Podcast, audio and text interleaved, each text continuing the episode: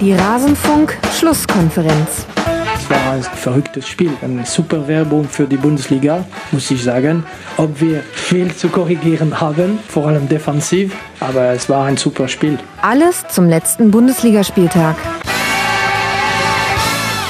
Es war ein super Spiel und da möchte man Lucio Favre nach diesem elften Bundesligaspieltag nicht widersprechen. Dortmund gegen Bayern 3 zu 2, das hatte was von allem und wird natürlich auch hier in dieser 196. Rasenfunk-Schlusskonferenz ausreichend gewürdigt werden. Und damit hallo und herzlich willkommen im Rasenfunk, liebe Hörerinnen und Hörer. Mein Name ist Max Jakob Ost, ich bin der Netzer bei Twitter und wir wollen heute über den Spieltag sprechen. Wir wollen einen Schwerpunkt auf Borussia Dortmund legen, aber keine Angst, wir vergessen auch die anderen Partien nicht.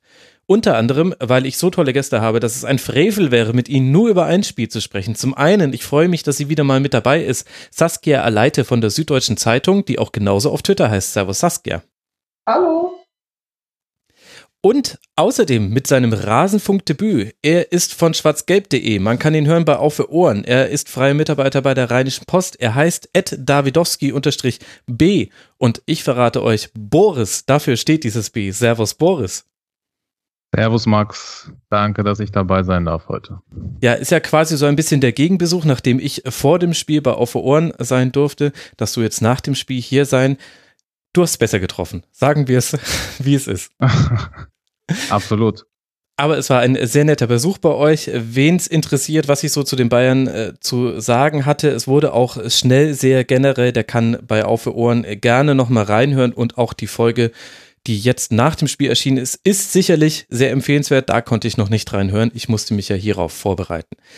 Bevor wir loslegen, danke ich Geisterradler, Contra, Roland 14 von Mainz 05, Malte und Lennart. Sie alle sind Rasenfunk-Supporter, in dem Fall keine Supporterin dabei und haben damit auch die Möglichkeit, Sticker zu bekommen. Es gibt Rasenfunk-Sticker erstmal nur für die Supporterinnen und Supporter. Wer sich unter rasenfunk.de slash rsc registriert hat, kann eine E-Mail von mir finden in seinem Postfach. Da wird beschrieben, wie das alles läuft. Wenn nicht, dann meldet ihr euch bei uns. Und wer uns unterstützen möchte und dabei helfen möchte, dass wir werbe- und sponsorenfrei bleiben, der findet alle Informationen dazu auf rasenfunk.de slash unterstützen. Aber jetzt gehen wir los mit dem elften Spieltag, schauen näher rein und wir machen es folgendermaßen. Wir beginnen mal mit den drei Auswärtssiegen, die es gab. Kein Unentschieden an diesem elften Bundesligaspieltag und jede Menge Dinge, die zu bereden werden. Und eines von diesen Auswärtsspielen erfolgreichen Spielen hat Borussia Mönchengladbach bestritten in Werder Bremen. Dreimal trifft Alassane Plea und beschert Werder so die dritte Niederlage in Folge. Und das, obwohl Bremen eigentlich sehr viel richtig gemacht hat. Saskia, würdest du mir zustimmen, wenn ich sage, die Effizienz von Gladbach war der Schlüssel zum Sieg und vielleicht auch einfach die Person von Plea, der ist einfach ein Wahnsinnsstürmer. Ja, also ich glaube schon, dass ich dir da zustimmen würde. Ähm, klar, man hat gesehen, ich meine, Plea hat jetzt irgendwie drei Tore gemacht, das ist natürlich leicht zu sagen, ähm, dass die, dass die, äh, das Ergebnis durch, durch, hauptsächlich durch ihn zustande gekommen ist. Ähm, man hat aber irgendwie auch gesehen, finde ich, dass äh, Gladbach defensiv einfach auch besser ja, gestanden hat und bessere Aktionen gezeigt hat mhm. ähm, gegen Bremen, als es jetzt zuletzt der Fall war. Mhm. Aber ähm, ja, für mich war das irgendwie auch so ein Spiel, wo man, wo man sehen konnte, ähm, also es, ist, es sind jetzt irgendwie elf Spiele gespielt in der Saison. Und bei so manchen Mannschaften kannst du halt jetzt schon sagen, das war vielleicht ein ganz guter Transfer im Sommer, das war vielleicht, ja, wissen wir noch nicht, was da wird, ne? Mhm. Und bei Player ist es halt auf jeden Fall so, dass der sich natürlich da jetzt ähm, hervorhebt. Und ich finde, man konnte auch sehen, dass er ähm, ja variabel sozusagen erfolgreich ist. Also, dass das erste Tor macht er eigentlich nach einer, nach einer ganz guten Einzelaktion. Mhm. Dann kriegt er irgendwie durch, durch eine Ecke äh, den, den Ball. Ähm, mhm. Ja, er tritt von links und von rechts und also ja, da sieht man, glaube ich, schon, wo die Stärken liegen können, die Gladbach vielleicht zuletzt in den letzten Saisons äh, jetzt nicht im Angriff hatte. Ja, absolut. Und was ich finde, Boris, das noch dazu kommt, ist, Sie haben noch so heimliche Neuzugänge. Also wenn wir uns jetzt auch mal einfach die Startaufstellung in diesem Spiel angucken, da haben wir dann Strobel auf der 6, kein Christoph Kramer, wurde auch schon ja thematisiert, unter anderem hier im Rasenfunk. Dann Florian Neuhaus und Jonas Hofmann auf den Achtern. Hazard, den kennen wir schon, Stindl jetzt wieder zurückgekommen nach Verletzungsunterbrechung und Lang noch auf dem Flügel, das ist noch ein neuer Spieler. aber das finde ich interessant, wie es quasi noch so heimliche Neuzugänge bei Borussia Mönchengladbach gibt, die auch bei so wichtigen Spielen einfach einen entscheidenden Faktor mitgeben in die Partie. Ja, absolut. Also da hast du auf jeden Fall recht. Als Dortmunder freut mich das natürlich umso mehr für Jonas Hofmann. Also was der in dieser Saison bis jetzt spielt, ist absolut bemerkenswert. Ähm, ja, da stimmt meiner Meinung nach einfach so ein bisschen das, äh, also nicht ein bisschen, aber ganz schön das Gesamtkonstrukt. Und ähm, es war besonders jetzt in diesem Spiel echt ein bisschen paradox, weil im Prinzip wüsste ich jetzt per se nicht, was man Bremen hätte vorwerfen können. Also mhm. von der Art, wie sie ins Spiel gegangen sind, der Matchplan, den die hatten. Ähm, die erste Halbzeit, wo man die Gladbacher eigentlich äh, ja nicht kontrolliert, aber matt gestellt hat, würde ich mal, würde ich mal so behaupten. Ähm, deshalb ist es aus Bremer Sicht, wäre es aus Bremer Sicht, wenn ich jetzt Bremen Anhänger wäre oder äh, Verantwortlicher, ähm, würde ich mir keine besonders großen Vorwürfe machen wollen, vielleicht. Und am Ende äh, war der Unterschied vielleicht wirklich einfach nur, die einen hatten Player und die anderen nicht. Und äh, da kommt hinzu noch das, was du natürlich sagst, äh, die äh, ja diese unauffälligen Neuzugänge mit äh, Neuhaus, Strobel, ähm, was jetzt an sich keine namhaften Spieler sind, sondern vielleicht eher unter mittlerer Bundesliga-Durchschnitt einzuordnen wären, aber im Kollektiv einfach das, was ähm, Dieter Hecking von ihnen will, einfach perfekt ausführen zurzeit. Mhm. Ich, ich, äh, wenn ich da kurz äh, was ergänzen äh, darf, ich habe mir auch so ein bisschen bei der Einschätzung dieses Spiels überlegt, ob das nun wirklich so, ähm, ich dachte es wäre so die überleg das überlegenste Spiel sozusagen des, des Spieltags gewesen, wo man gesehen hat, der Gegner war auf jeden Fall klar dominierend. Ähm, wenn man sich allerdings die Tore anguckt, die Player dann natürlich auch sehr gut macht, sieht man auch, dass Klaassen zum Beispiel einfach oft durch so kleine Patzer sehr viel auch an diesen Toren Anteil hat. Und ähm, mhm. das beantwortet ja vielleicht auch ein bisschen die Frage, was hätte Bremen jetzt groß besser machen können. Also wenn du natürlich dann, es war, war jetzt nicht nur er, Harnik stand auch bei der einen Situation nicht so gut, ähm, aber wenn du es natürlich dann an solchen Szenen festmachen kannst, dann äh, beantwortet sich die Frage, glaube ich, äh, leichter, dass es halt einfach ja, in den, in den Fällen unglücklich war, sage ich mal. Und dem hat er dann am Ende auch Torchancen, die sie dann nicht machen. Mhm. Und dann hätte es auch wieder ganz anders aussehen können. Also. Ja, ich finde das gerade ganz interessant. Ich mache jetzt mal etwas, was ganz, ganz selten stattfindet im Rasenfunk. Das ist nämlich auch nur ein Zufall. Ich habe hier noch einen O-Ton von Flo Kofeld liegen. Den hat er in der Sportschau abgegeben. Den hatte ich mir fürs Intro geschnappt, aber der hat nicht ins Zeitfenster der Intro-Musik gepasst und zwar in keines der drei verfügbaren Zeitfenster. Aber ich spiele ihn mal ein, weil ich fand es sehr, sehr interessant, mit welcher emotionalen Aggressivität und auch mit welcher Haltung er diese Niederlage ähm, analysiert hat. Mich ärgert das brutal und maßlos. Und äh, ich werde nach Gründen suchen. Wahrscheinlich werde ich auch zwei, drei Tage nicht schlafen können. Aber äh, dann äh, werden wir aus dieser Situation so herausgehen, dass wir es analysieren werden. Wir müssen es ansprechen. Wir dürfen jetzt nicht sagen, ja, passiert mal. Das ist ganz wichtig. So gehen wir damit um. Ja, fand ich sehr interessant, weil das nämlich auch so ein bisschen eine weniger entspannte Haltung ist, die wir drei jetzt auch zu diesem, zu diesem Spiel hatten. Klar, wir sind auch nicht so eng involviert. Aber das fand ich interessant, dass er das nicht so mit Kleinigkeiten versucht zu beschreiben und auch nicht auf die leichte Schulter nimmt, dieses 1 zu 3. Und das würde mir als Werder-Fan, Boris, auch Hoffnung machen, dass, dass die Dinge, die auch falsch gelaufen sind, und es gab ja eben auch Fehler in diesem Spiel, zumindest angesprochen und analysiert werden. Ja, auf jeden Fall. Als Bremen-Fan wird mir das auf jeden Fall auch sehr, sehr, sehr gut gefallen. Ähm, ich würde das auch nicht so jetzt interpretieren als Spiel von wegen, ja, passiert mal und äh, kann man mal so verlieren. Ähm, in der Form, in der Bremen jetzt vielleicht nicht die letzte Woche oder ein, zwei Wochen war, aber in dieser Saison durchaus schon ähm, sich befand in der Form, in der sie einfach besser spielen können.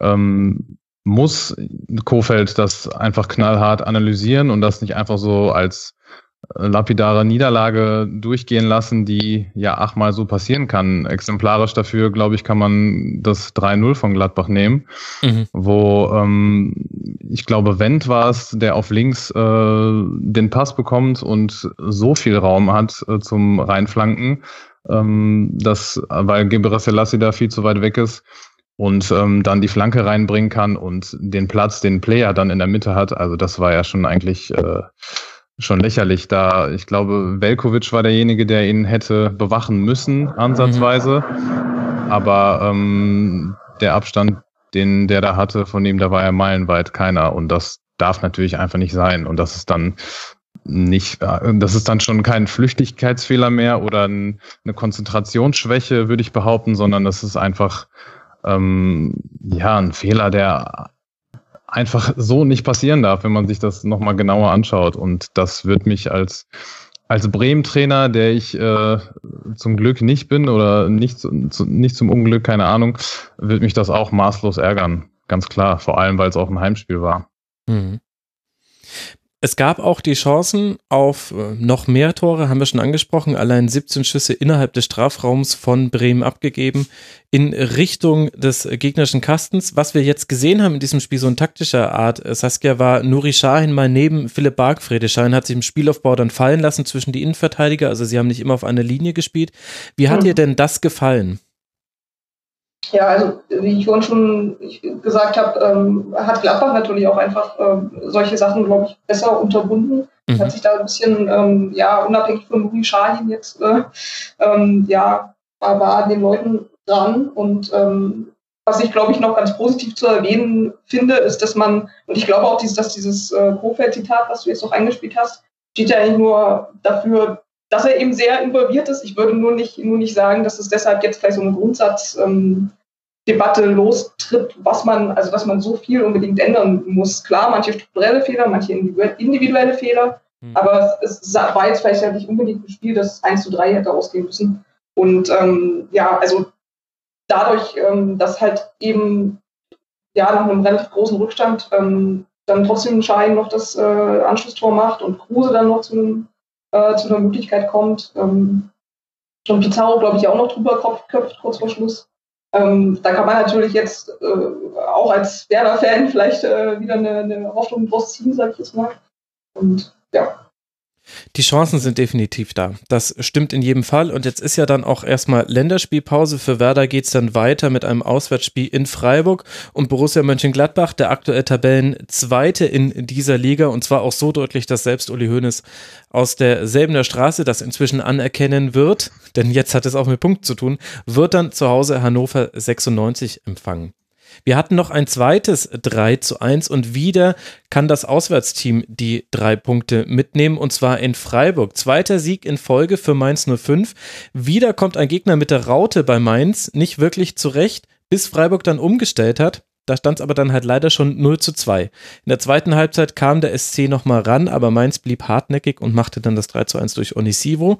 Jetzt ist ja die Formation aber nur ein Teil des Ganzen, Saskia. Was kommt denn bei Mainz noch zusammen, dass man jetzt zum einen Tore schießt und zum anderen auch Siege einfährt? Das ist ja noch eine relativ frische Entwicklung. Das stimmt. Also ich finde, erstmal hat sich Mainz ja auch relativ gut auf Freiburg eingestellt. Also Freiburg hatte gegen Bayern schon mit einer Viererkette mhm. gespielt. Ähm, und die konnten jetzt äh, gegen, gegen Mainz halt äh, nicht so, äh, ja, keine Offensivaktion sozusagen aufbauen, weil die, weil die Mainzer das gleich im Prinzip schon an der Strafraumgrenze so die ersten Züge von Angriffen unterbunden haben. Und ja. ähm, wenn man sich dann die, die Tore anguckt, ich meine, ähm, der Gibamin in der sechsten Minute, der, der hat halt einen super Schuss einfach, ne? Der landet dann im Tor. Ähm, das würde ich jetzt mal als, als Einzelaktion sozusagen mhm. ähm, ja, ein, einstufen. Das 2 zu 0 ist dann ein Kopfball von Mateta, der sehr gut eintrainiert war anscheinend auch. Also sowas muss man, sowas kann man üben, finde ich. Mhm. Ähm, ähm Bälle, Flanken im Strafraum und gute Kopfbälle. Und ja, das 3 zu 1, das ist auch wieder sowas, wo sich einfach der Angreifer da sehr gut durchsetzt. Also das wäre jetzt so das, was ich aus dem Spiel der Mainzer beschlossen hätte. Mhm. Was mich da gewundert hat, Boris, war, gerade wenn wir jetzt mal beim 1 zu 0 von Jobamin bleiben, das war ja das der Tore, was nicht so aus Standardsituationen und dann kriegte Freiburg das irgendwie nicht gelöscht, äh, resultiert, welchen unglaublichen Platz er da hatte, überhaupt abzuziehen. Und dann ist der Schuss wunderbar, das ist ja völlig klar und dann auch sehr, sehr schwierig zu halten, weil Schwole ihn erst sehr schwer gesehen hat. Aber das war eine Sache, das habe ich bei Freiburg jetzt nicht nur, wenn wir das Bayern-Spiel als Maßstab hernehmen, aber das habe ich schon länger nicht mehr gesehen, dass man im Zentrum so viel Platz hat. Ja, lustig, dass du es erwähnst. Ich habe mir genau die Szene als äh, Standbild quasi in der Vorbereitung mehrmals angeguckt und äh, quasi im, im Gedächtnis abgespeichert. Also ich glaube, Brosinski kriegt auf rechts den Ball und legt dann äh, in der Tat auf Gibbermann ab, der in der Mitte, ich weiß es nicht genau, ich hatte jetzt keinen keinen Maßstab, aber ich glaube, der nächste Spieler müsste Waldschmidt sein, der den so ein bisschen lax anläuft, so aus ungefähr zehn Meter Entfernung. Klar, man kann nicht erwarten, dass einer aus der Position dann so eine Fackel ablässt und der im Tor landet. Aber ähm, trotzdem auf jeden Fall sehr, sehr untypisch für fürs Freiburger Spiel ähm, wie viel Platz der da wirklich hat. Und er macht dann, glaube ich, einen, einen etwas größeren Ausfallschritt und dann ein paar Tippelschritte und ähm, äh, netzt dann äh, natürlich unhaltbar ein. Aber trotzdem, glaube ich, kann man da durch etwas engeres äh, Heranrücken an den Passempfänger ähm, da schon ja, gefährlicheres verhindern, auf jeden Fall. Und ob das jetzt Kleinschmidt ist äh, oder da jemand früher rausrücken muss, das ist ähm, eine andere Sache, aber äh, anschließend daran gab es ja, glaube ich, noch eine Chance. Ich weiß, ich glaube, das war Kunde, aber ich bin mir nicht ganz sicher, auch mit einem Distanzschuss. Ja, Kunde. Was ungefähr, mhm. was ungefähr so ähnlich war. Der hatte jetzt nicht so viel Platz, aber der konnte trotzdem relativ ungestört den Ball annehmen und dann äh, auch äh, relativ frei abziehen so und den konnte dann Schwolo parieren. Also das ist auf jeden Fall was, was aufgefallen ist in dem Spiel bei Freiburg auf jeden Fall. Und wir haben jetzt schon das Bonmot der Sendung. Du hast nämlich gerade das Breitnicke für Freiburg erfunden, indem du Kleindienst und Waldschmidt zu Kleinschmidt zusammengefasst hast. Ach ja, super. Du meintest okay, Waldschmidt in der Szene. Ich meinte natürlich Waldschmidt, ja. Ja, aber wer weiß, vielleicht werden sie ja ein Breitnige-Duell oder was wir da schon alles hatten. Mein, mein Lieblingsduell, äh, also Paar in dieser Phase war, als Miroslav Klose und Luca Toni am ersten Spieltag, als sie zusammengespielt haben bei Bayern, äh, beim 3 zu 0 gegen Hansa Rostock, glaube ich, alle Tore äh, gemeinsam erzielt haben und dann ein großes Medium mit Klo Toni versuchte, da ein neues Ach Gottchen, ja gut. Dann da finde ich Kleinschmidt schöner. Da ein. Ja, ja gut, ja, das stimmt auf jeden Fall, ja.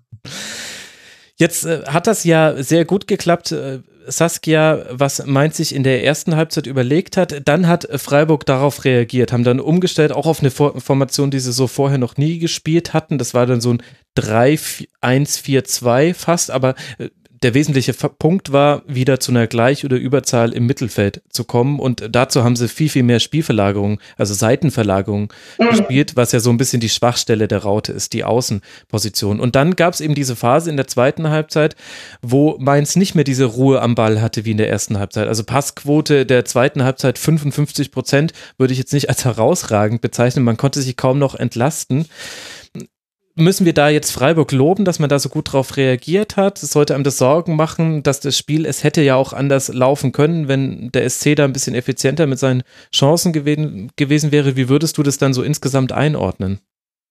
Also ich finde, dass man auf jeden Fall sagen kann oder das ein Spiel war, wo man sehen konnte, was es auch bewirkt, wenn ein Trainer eingreift. Das hat man ja auch nicht unbedingt in jedem Spiel dass es so deutlich wird. Mhm. Ich glaube, es gab irgendwie auch so eine Szene im Sportstudio, wo man sieht, dass irgendwie so ein Zettelchen durchgereicht wird bei genau. den äh, Freiburgern, wo anscheinend der ähm, Christian Streich draufgeschrieben hat, jetzt irgendwie die auf Dreierkette umstellen.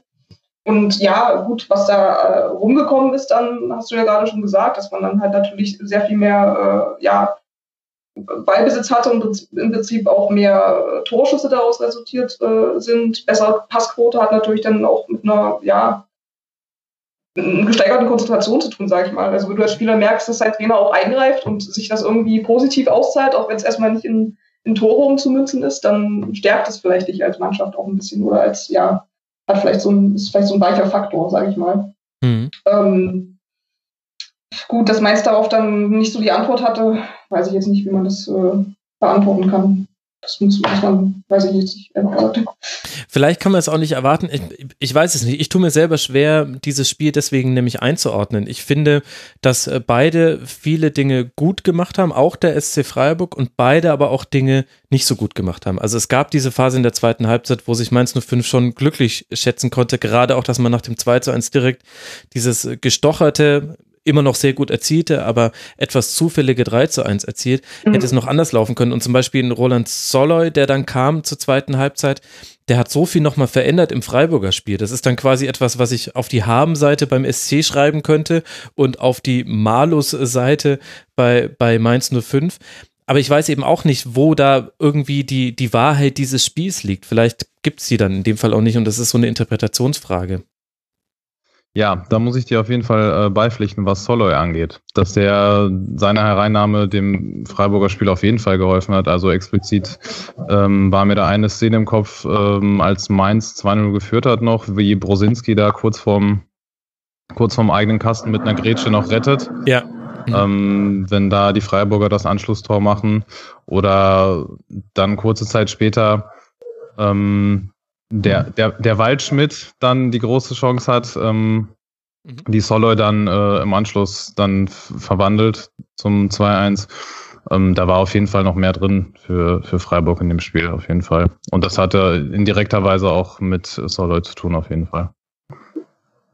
Ja, also es gab, glaube ich, kurz vor Schluss auch noch einen Kopfball an die Latte von einem Freiburger, ich weiß nicht mehr, mhm. wer das war. Von Koch. Mhm. Also, genau. Und wenn man dann den, den gestocherten Ball, den du meintest, das 3 zu 1, wieder abzieht, also da hätte schon Potenzial drin gelegen, dass das äh, Ergebnis dann natürlich auch anders ausfällt. Mhm. Von daher, so deutlich, wie es dann da aussieht, ist es auf jeden Fall nicht äh, zu bewerten, würde ich mal sagen. Mhm.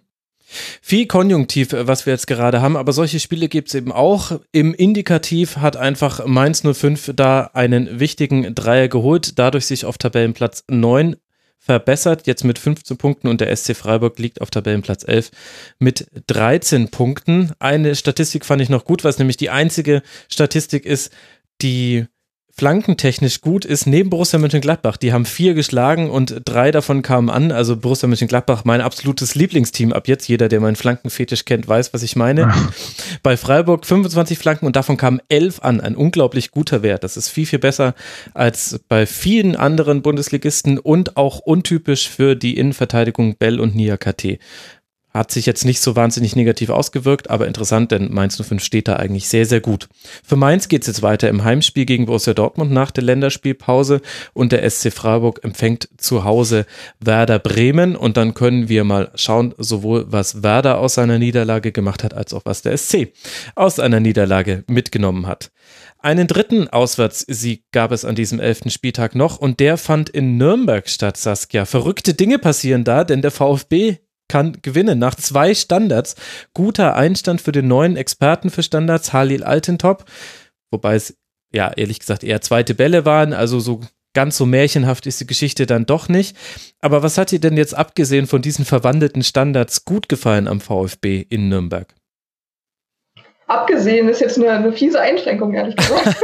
oh, ist es gar nicht so viel? Hätte ich nee, ehrlich gesagt nicht. Also ich, ich finde, ich finde, es ist, vielleicht sollte man auch nicht schmälern, dass man jetzt äh, Standards hinbekommt in Stuttgart, weil die hat man ja in den letzten Spielen überhaupt gar nicht hinbekommen. Also ich glaube, Stuttgart war irgendwie so das harmloseste, harmloseste Liga, ähm, was, was Standards diese Saisonstart anging. Mhm. Und ähm, ja, ich weiß nicht, vielleicht, vielleicht ist das ja auch ein schönes Zeichen, wenn man sagen kann, du bist irgendwie letzter der Bundesliga relativ abgeschlagen und kannst dich aber halt dann durch so eine relativ einfache Mittel dann doch wieder irgendwie ja, zumindest äh, in eine Position bringen, wo du äh, nochmal Erfolgserlebnisse hast. Auch wenn die dich jetzt momentan natürlich in der Tabelle noch nicht so viel weiter nach oben bringen, aber ja. Äh, ja, es ist ein, ein Start, sag ich mal.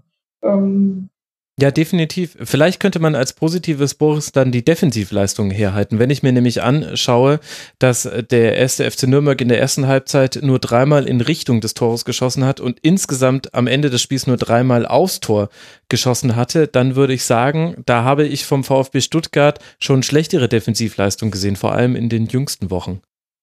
Ja, das stimmt. Aber als Gegenargument könnte man dann natürlich auch äh, Nürnbergs, äh, ja, wie soll ich sagen, etwas schwächere Offensive anführen vielleicht. Mhm. Ähm, also ich würde mich da vielleicht der Saskia in, in Teilen oder in einigen Punkten anschließen. Ich fand Stuttgart jetzt gar nicht so viel besser als, ähm, als ähm, den Gastgeber. Ich denke da explizit an eine Chance von Mario Gomez, wo er natürlich das Tor machen könnte, äh, wenn er da nicht äh, den Ball verstolpert, aber ähm, Ich fand, ich fand Nürnberg gar nicht schlecht, wenn ich ehrlich, ehrlich? bin. Und okay.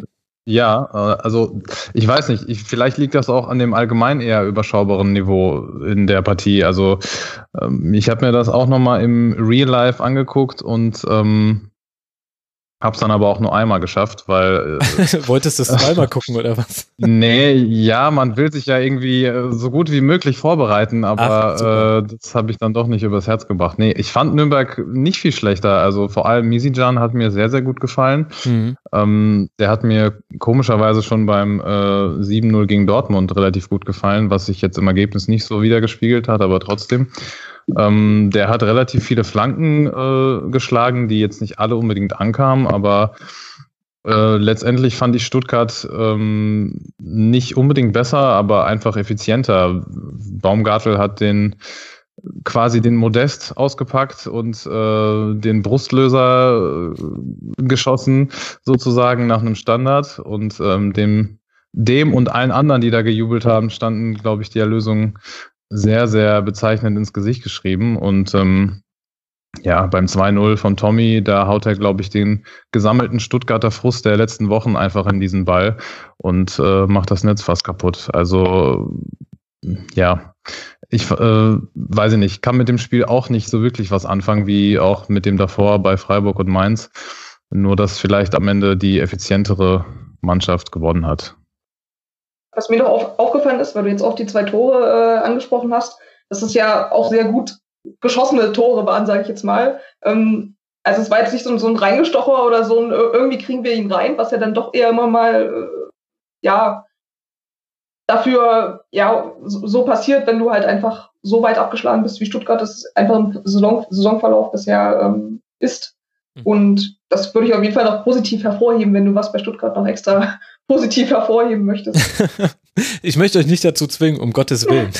man, man hätte noch die, die Chance von Gentner noch nennen können, die war natürlich genau. sehr, sehr groß im Konter. Also ich glaube immer noch, dass der VfB eine sehr gute Kontermannschaft ist, vor allem wenn jetzt, und das ist vielleicht noch so eine gute Nachricht jetzt dann mit Blick auf die kommenden Wochen, wenn Donis und die Davi zurückkommen, die jetzt ja zum ersten Mal auch wieder im Kader waren äh, gegen Nürnberg, dann kriegst du noch mehr Geschwindigkeit und könntest das noch mehr ausspielen.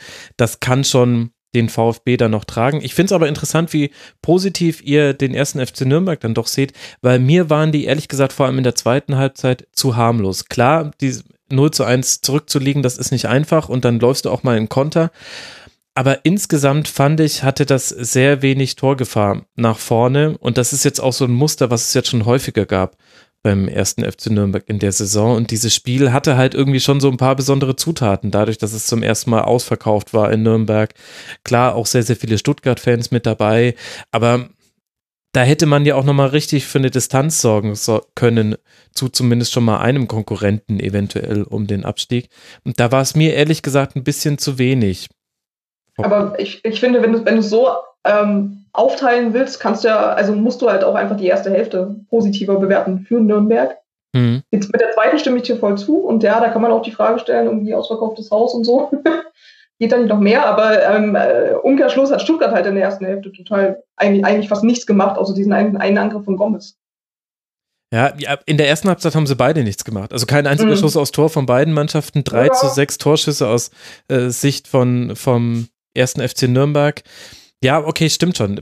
Ich fand halt, ich, für mich hat sich das so ein bisschen angefühlt wie ein Kontrollverlust nach dem 0 zu 1. Und äh, dann konnte der erste FC Nürnberg dem nichts gegen entgegenhalten und, und hat dann gegen einen Gegner verloren, gegen den mehr drin gewesen wäre. Und mich hat es schon so ein bisschen, das vorhin haben wir über das 0 zu 7 kurz gesprochen. Boris hat es äh, kurz angesprochen in dem positiven Kontext mit Misician. Mich hat es aber in Teilen auch wieder daran erinnert, weil ich so das Gefühl hatte, der Club ist immer noch in der Situation, wo ihn ein Gegentreffer schon so verunsichert, dass danach die Wahrscheinlichkeit auf einen weiteren Gegentreffer schon signifikant steigt im Vergleich zu anderen Mannschaften, die das hinkriegen, dann trotzdem noch das zu spielen, als wäre es ein 0 zu 0. So schwierig es ist als Aussteiger. Also ich will jetzt auch nicht so tun, als wäre das total einfach. Aber das hat mir so ein bisschen gefehlt. Aber vielleicht, ja, vielleicht ist es auch die Nähe zu Nürnberg, dass ich einfach dachte, Mensch, da muss man doch jetzt was ja. gegen den VfB machen und der VfB kommt damit gefühlt 0 zu 20 Toren angereist ja, es ist vielleicht einfach nur Fußball und manchmal ist es einfach so. Ja, es ist auch vielleicht ganz kurz nochmal so, wie Saskia auch gerade meinte, die Art und Weise, wie man die Tore erzielt hat. Also aus 1-0 kann man jetzt argumentieren, äh, den macht er irgendwie halb im Pfeilen und äh, dann noch abgefälscht vom Torhüter, glaube ich, und der geht dann rein. Aber das 2-0 von Tommy ist dann vielleicht auch einfach mehr Wille oder mehr Durchsetzungsvermögen und dann einfach äh, diese ja unbändige dieser unbändige Wille hört sich immer so bescheuert an, aber ähm, den Ball musst du technisch natürlich auch erstmal so reinknallen in den Winkel, aber dann einfach dieser Glaube daran, sich jetzt durchzusetzen und den Ball dann doch zu kriegen und dann einfach das Tor rein zu wollen, quasi, auch wenn er da teilweise noch irgendwie mit der Hand dran war ähm, und so, aber ja, das vielleicht spielt das dann auch eine Rolle, weil um sich aufzubäumen, glaube ich, brauchst du auch irgendwie Erlebnisse oder Beispiele, an denen du dich aus der Vergangenheit auch ein bisschen aufrichten kannst. Ja, guck mal, das war in dem Spiel war das so und so und dann hat das ja auch geklappt und so. Und bei Nürnberg ähm, äh, fehlt mir das äh, so ein bisschen. Klar, bei Stuttgart kann man sagen, ja. es ist nicht viel besser in den letzten Wochen gelaufen, aber ähm, die können wahrscheinlich einfach mehr über die individuelle Qualität dann wegmachen, wettmachen. So. Mhm. Ja, das, das kann schon sein. Also das Stuttgart-Argument, das hätte ich dir jetzt entgegengeschleudert, aber das hast du ja selber schon gebracht. Die haben natürlich auch nicht so viele positive Beispiele in der Vergangenheit. Aber ja, das, das kann man schon alles so sehen.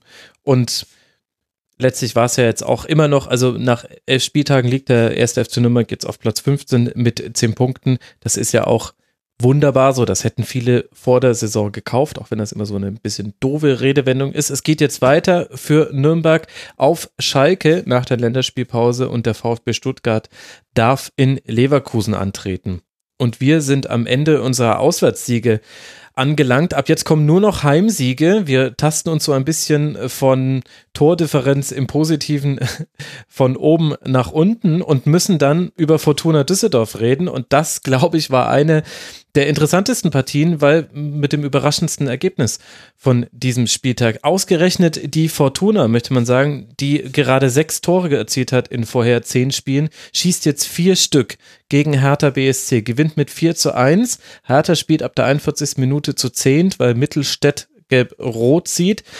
Aber trotzdem hätte man das so deutlich nicht sehen müssen. Man hat die Hertha auch zu 10 schon sehr, sehr viel besser spielen sehen als bei diesem Spiel in Düsseldorf. Und am Ende steht dann vor allem die Frage da, bevor wir über Düsseldorf reden, Saskia, warum hat Berlin den Faden so verloren? Was war da los? Was war denn das letzte Spiel, wo sie zu zehn super gut gespielt haben? Auf Schalke haben sie, glaube ich, mal ein sehr gutes ja. Spiel zu zehn gemacht. Okay. Ja, stimmt.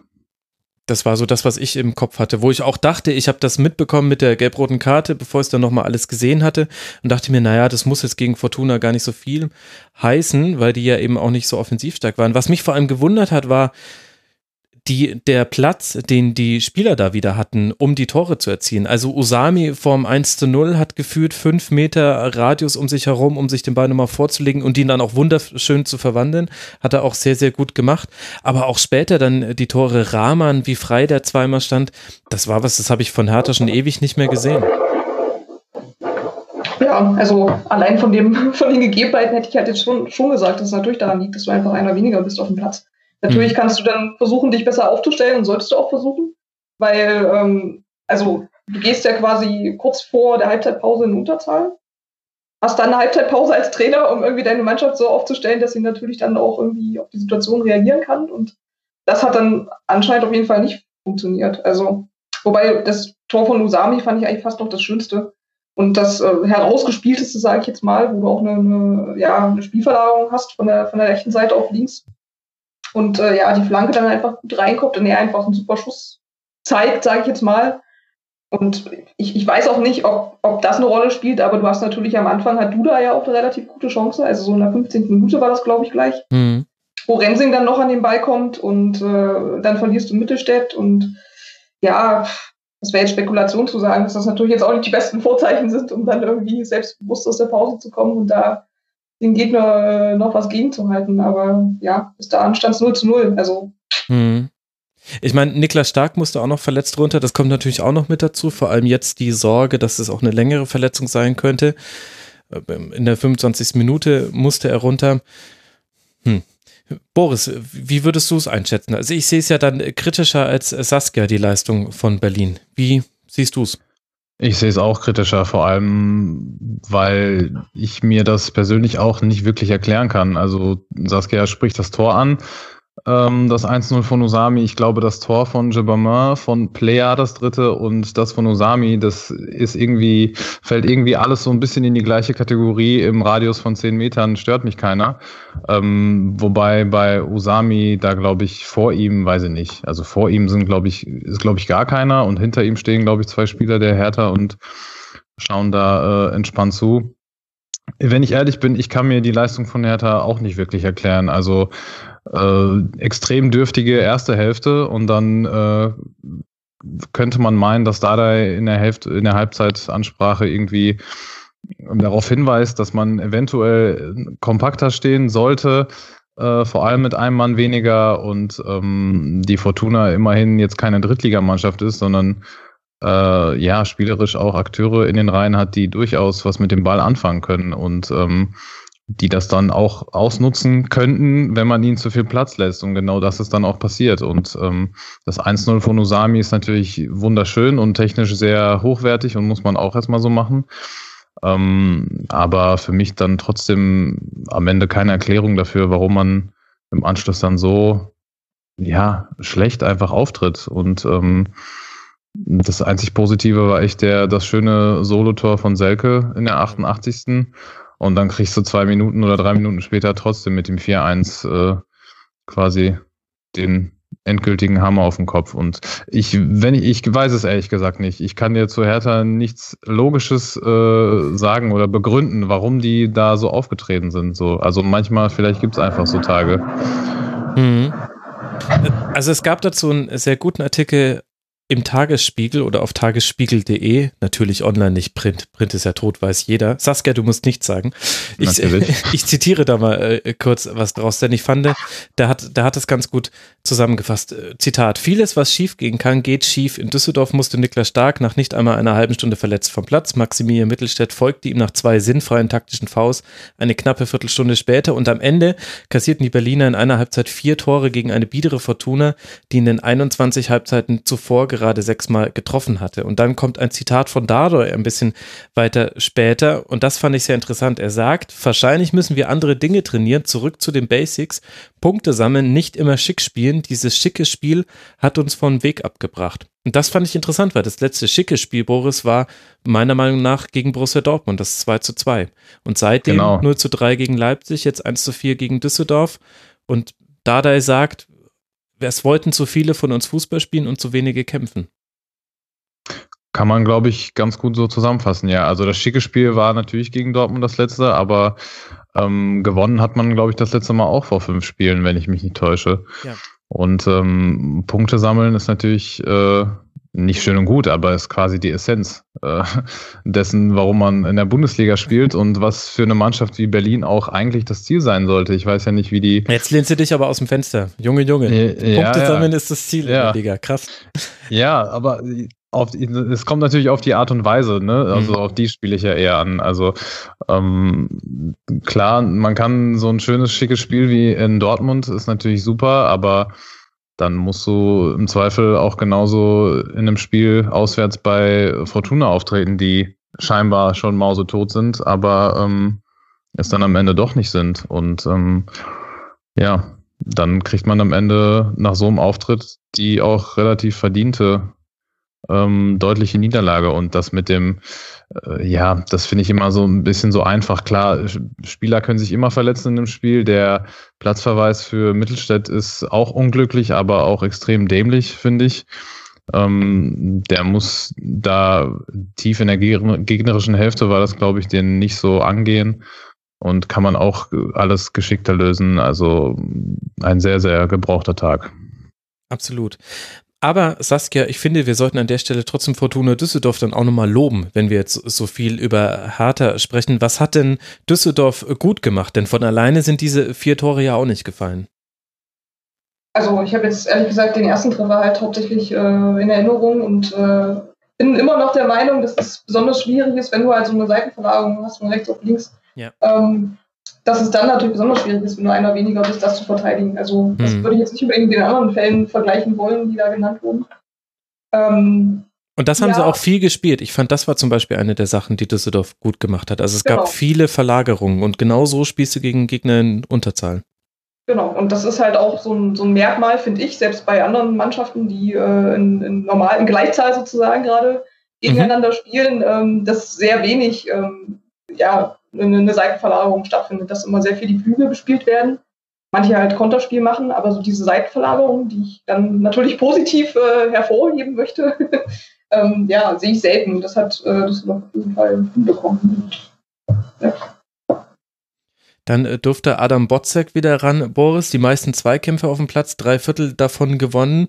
Jetzt haben auch endlich mal die Stürmer getroffen. Hennings, Osami, Rahman, der eingewechselt wurde und sich dann erstmal dafür bedankt, dass er an seinem Geburtstag nicht in der Start stand und indem er beim ersten Treffer zu äh, Funkel läuft. Also es gab nach dem Spiel viele O-Töne von Funkel, von Spielern, die gesagt haben, der Zusammenhalt, den wir hier erleben, das ist was ganz Besonderes. Und wenn ich ehrlich bin, gebe ich auf solche O-Töne ganz, ganz wenig, denn das haben schon ganz, ganz viele Mannschaften behauptet. Ich fand, im Fall von Fortuna hat man aber jetzt auch auf dem Platz ein paar Indizien gesehen, die zeigen, das könnte wirklich in dem Fall stimmen, dass da eine besondere Gemeinschaft besteht. Äh, ja, also da bin ich ganz bei dir. Auf solche Sprüche und äh, Phrasen gebe ich normalerweise auch nicht ganz so viel, äh, weil äh, nach so nach solchen Siegen äh, sagt sich das natürlich immer leichter, aber ähm, zufälligerweise wohne ich äh, ja auch in Düsseldorf als eigentlich gebürtiger Dortmunder jetzt schon seit ein paar Jahren.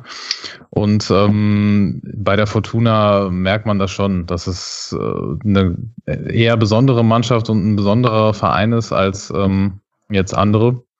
Äh, und ähm, ich glaube, dass so ein Sieg sehr, sehr, sehr, sehr helfen kann im weiteren Verlauf der Saison. Klar, äh, die werden es trotzdem sehr schwer haben, diese Saison in der Liga zu bleiben. Ich glaube, daran sollte man trotzdem keinen Zweifel haben, auch nach so einem Spiel. Ähm, aber für so ein für, für so für so einen Club und für den Verlauf der weiteren Saison kann kann so ein Spiel auf jeden Fall ja sehr hilfreich sein. Mhm. Auf jeden Fall. Und mit dem letzten Treffer auch noch Tabellenplatz 17 sich geschnappt und Stuttgart, die ja auch gewonnen haben, auf Platz 18 wieder verwiesen. Also dieser belgische Kreisel da unten an der, am Ende der Tabelle, er geht weiter. Was ich mir noch notiert hatte, ich fand es interessant, dass jetzt wieder ein paar Spieler in die Offensive eingebunden waren, von denen man in den letzten Wochen weniger gesehen hat. Stöger hat fünf äh, Schüsse aufgelegt, Zimmer vier, Zimmermann drei und davon ja zwei Assists, dann die auch zu Toren geführt haben. Also da hat einiges funktioniert bei Düsseldorf, was nicht immer zu sehen war in den letzten Wochen, unter den Bedingungen auch nicht der beste Tag von Hertha und Überzahl. Schauen wir mal, wie es weitergeht bei Düsseldorf. Äh, großes Upset-Potenzial besteht im nächsten Spiel, das findet nämlich auswärts in München statt und Hertha BSC wird zu Hause die TSG aus Hoffenheim empfangen nach der Länderspielpause. Ich denke, das wird dann ein Gradmesser, ob es da eine Krise gibt und wie tief sie denn verankert ist. Jetzt wollen wir uns nacheinander mit zwei 3 zu 0 Heimsiegen beschäftigen und mit zwei Mannschaften, die einen goldenen Herbst erleben, mit ganz, ganz wenigen Ausnahmen. Im Fall von Leipzig ist diese Ausnahme die Niederlage gegen Celtic unter der Woche. Das, es gab seit Ende September nicht mehr, dass Leipzig verloren hat. Aber das 3 zu 0 zu Hause gegen Leverkusen hat jetzt sicher dabei geholfen, sich von dieser Niederlage zu erholen.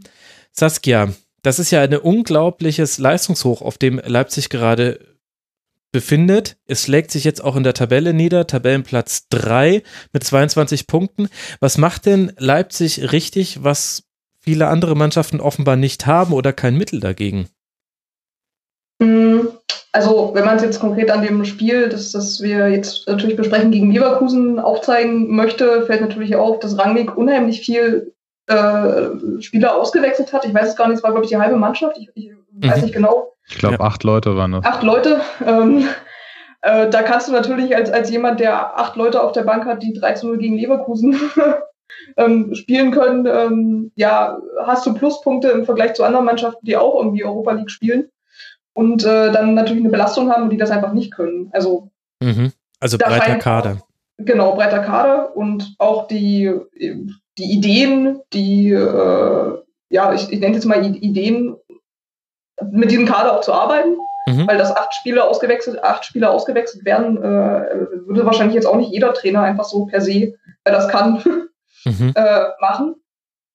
Und äh, ich finde auch, wie sie dann jetzt gegen Leverkusen gespielt haben, war einfach eine relativ abgezockte Sache, oder? Also klar hat Leverkusen also sehr gut dann am Anfang auch ähm, versucht, die Angriffe einzudämmen. Trotzdem steht Leipzig eigentlich permanent in der ersten Halbzeit ähm, bis zum 1 zu 0 auf der linken Seite und permanent in der, in der gegnerischen Hälfte und eigentlich immer in Strafraumnähe und ähm, dann kommt ein, ein guter Pass von Dämmer auf Pausen und dann ist der Ball halt drin. Ne? Also klar hast du vorher irgendwie Fehlpässe und, und so, so ein paar Unsicherheiten drin, die halt dazu führen, dass du einfach nicht so oft in den Strafraum kommst, aber mhm. den ersten Ball versenken sie dann halt. Also Absolut. das ist schon unheimlich effektiv. Also. Mhm. Und, und den Punkt, den Saskia angesprochen hat, Boris, der ist, ist mir auch aufgefallen. Leipzig hält einfach den Gegner unglaublich weit weg vom eigenen Tor. Also es war jetzt wieder so, dass sie nur sechs Schüsse und zwei Torschüsse zugelassen haben. Diese Werte sind sensationell niedrig bei Leipzig in den letzten Spielen. Und das hat aber nicht nur mit einer guten Abwehr zu tun, sondern vor allem damit, dass in dem Spiel zum Beispiel schon wieder 81 Prozent der Zeit der Ball sich im Mittelfelddrittel oder im Aufbaudrittel von Leverkusen befand. Ja, genau. Also das ist, fällt auf jeden Fall auf, wenn man jetzt nicht nur das Spiel heute von Leipzig sieht, sondern auch die Spiele davor. Also die schaffen es unglaublich äh, gut, die Gegner einfach nicht äh, vor ihr Tor zu lassen. Ähm, jetzt in diesem Spiel äh, heute gegen Leverkusen gab es, glaube ich, ganz, ganz wenige Chancen, an die ich mich erinnern kann. An einen Schuss von Harvards von relativ weit mhm. weg kann ich mich erinnern der relativ knapp übers Tor drüber mhm, geht. 36. Dann, Minute war das, genau. Genau, und dann ähm, am Anfang, glaube ich, die Hereingabe von Brandt, an die Volland nicht ganz rankommt, die, glaube ich, äh, ein Abwehrmann von RB selber knapp am Tor vorbeikommt, aber Orban, sonst, ja. Genau, und ähm, sonst schafft äh, Leipzig echt mit ja, herausragender Defensivarbeit einfach den Gegner äh, nicht in die Nähe des Tores zu lassen. Und bei Leverkusen weiß ich nicht, ähm, was, die, was, diese, was diese Woche auf dem Trainingsplan steht, aber Einwürfe sollten auf jeden Fall ganz oben stehen. also ich habe sowas ja. in meinem ganzen Leben, äh, in dem ich jetzt immerhin schon fast 20 Jahre Fußball gucke, nicht mal mehr, mal weniger intensiv. Also sowas wie heute habe ich noch nie gesehen. Du bist 21? Nee, ich bin 25, aber war, ich kann das mich, sollte ein Gag sein. Genau. Der ähm, sehr gut ankam. Super. Ja, genau. Äh, hat gezündet auf jeden Fall.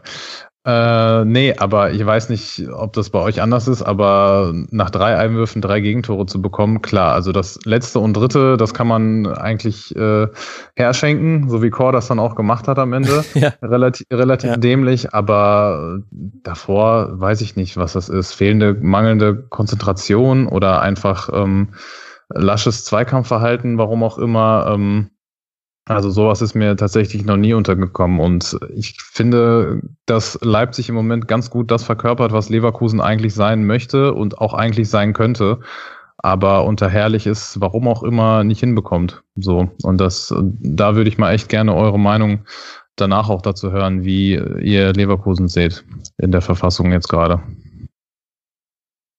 Saskia, fang du doch mal an. Puh, nach dem Spiel ist das natürlich schwierig.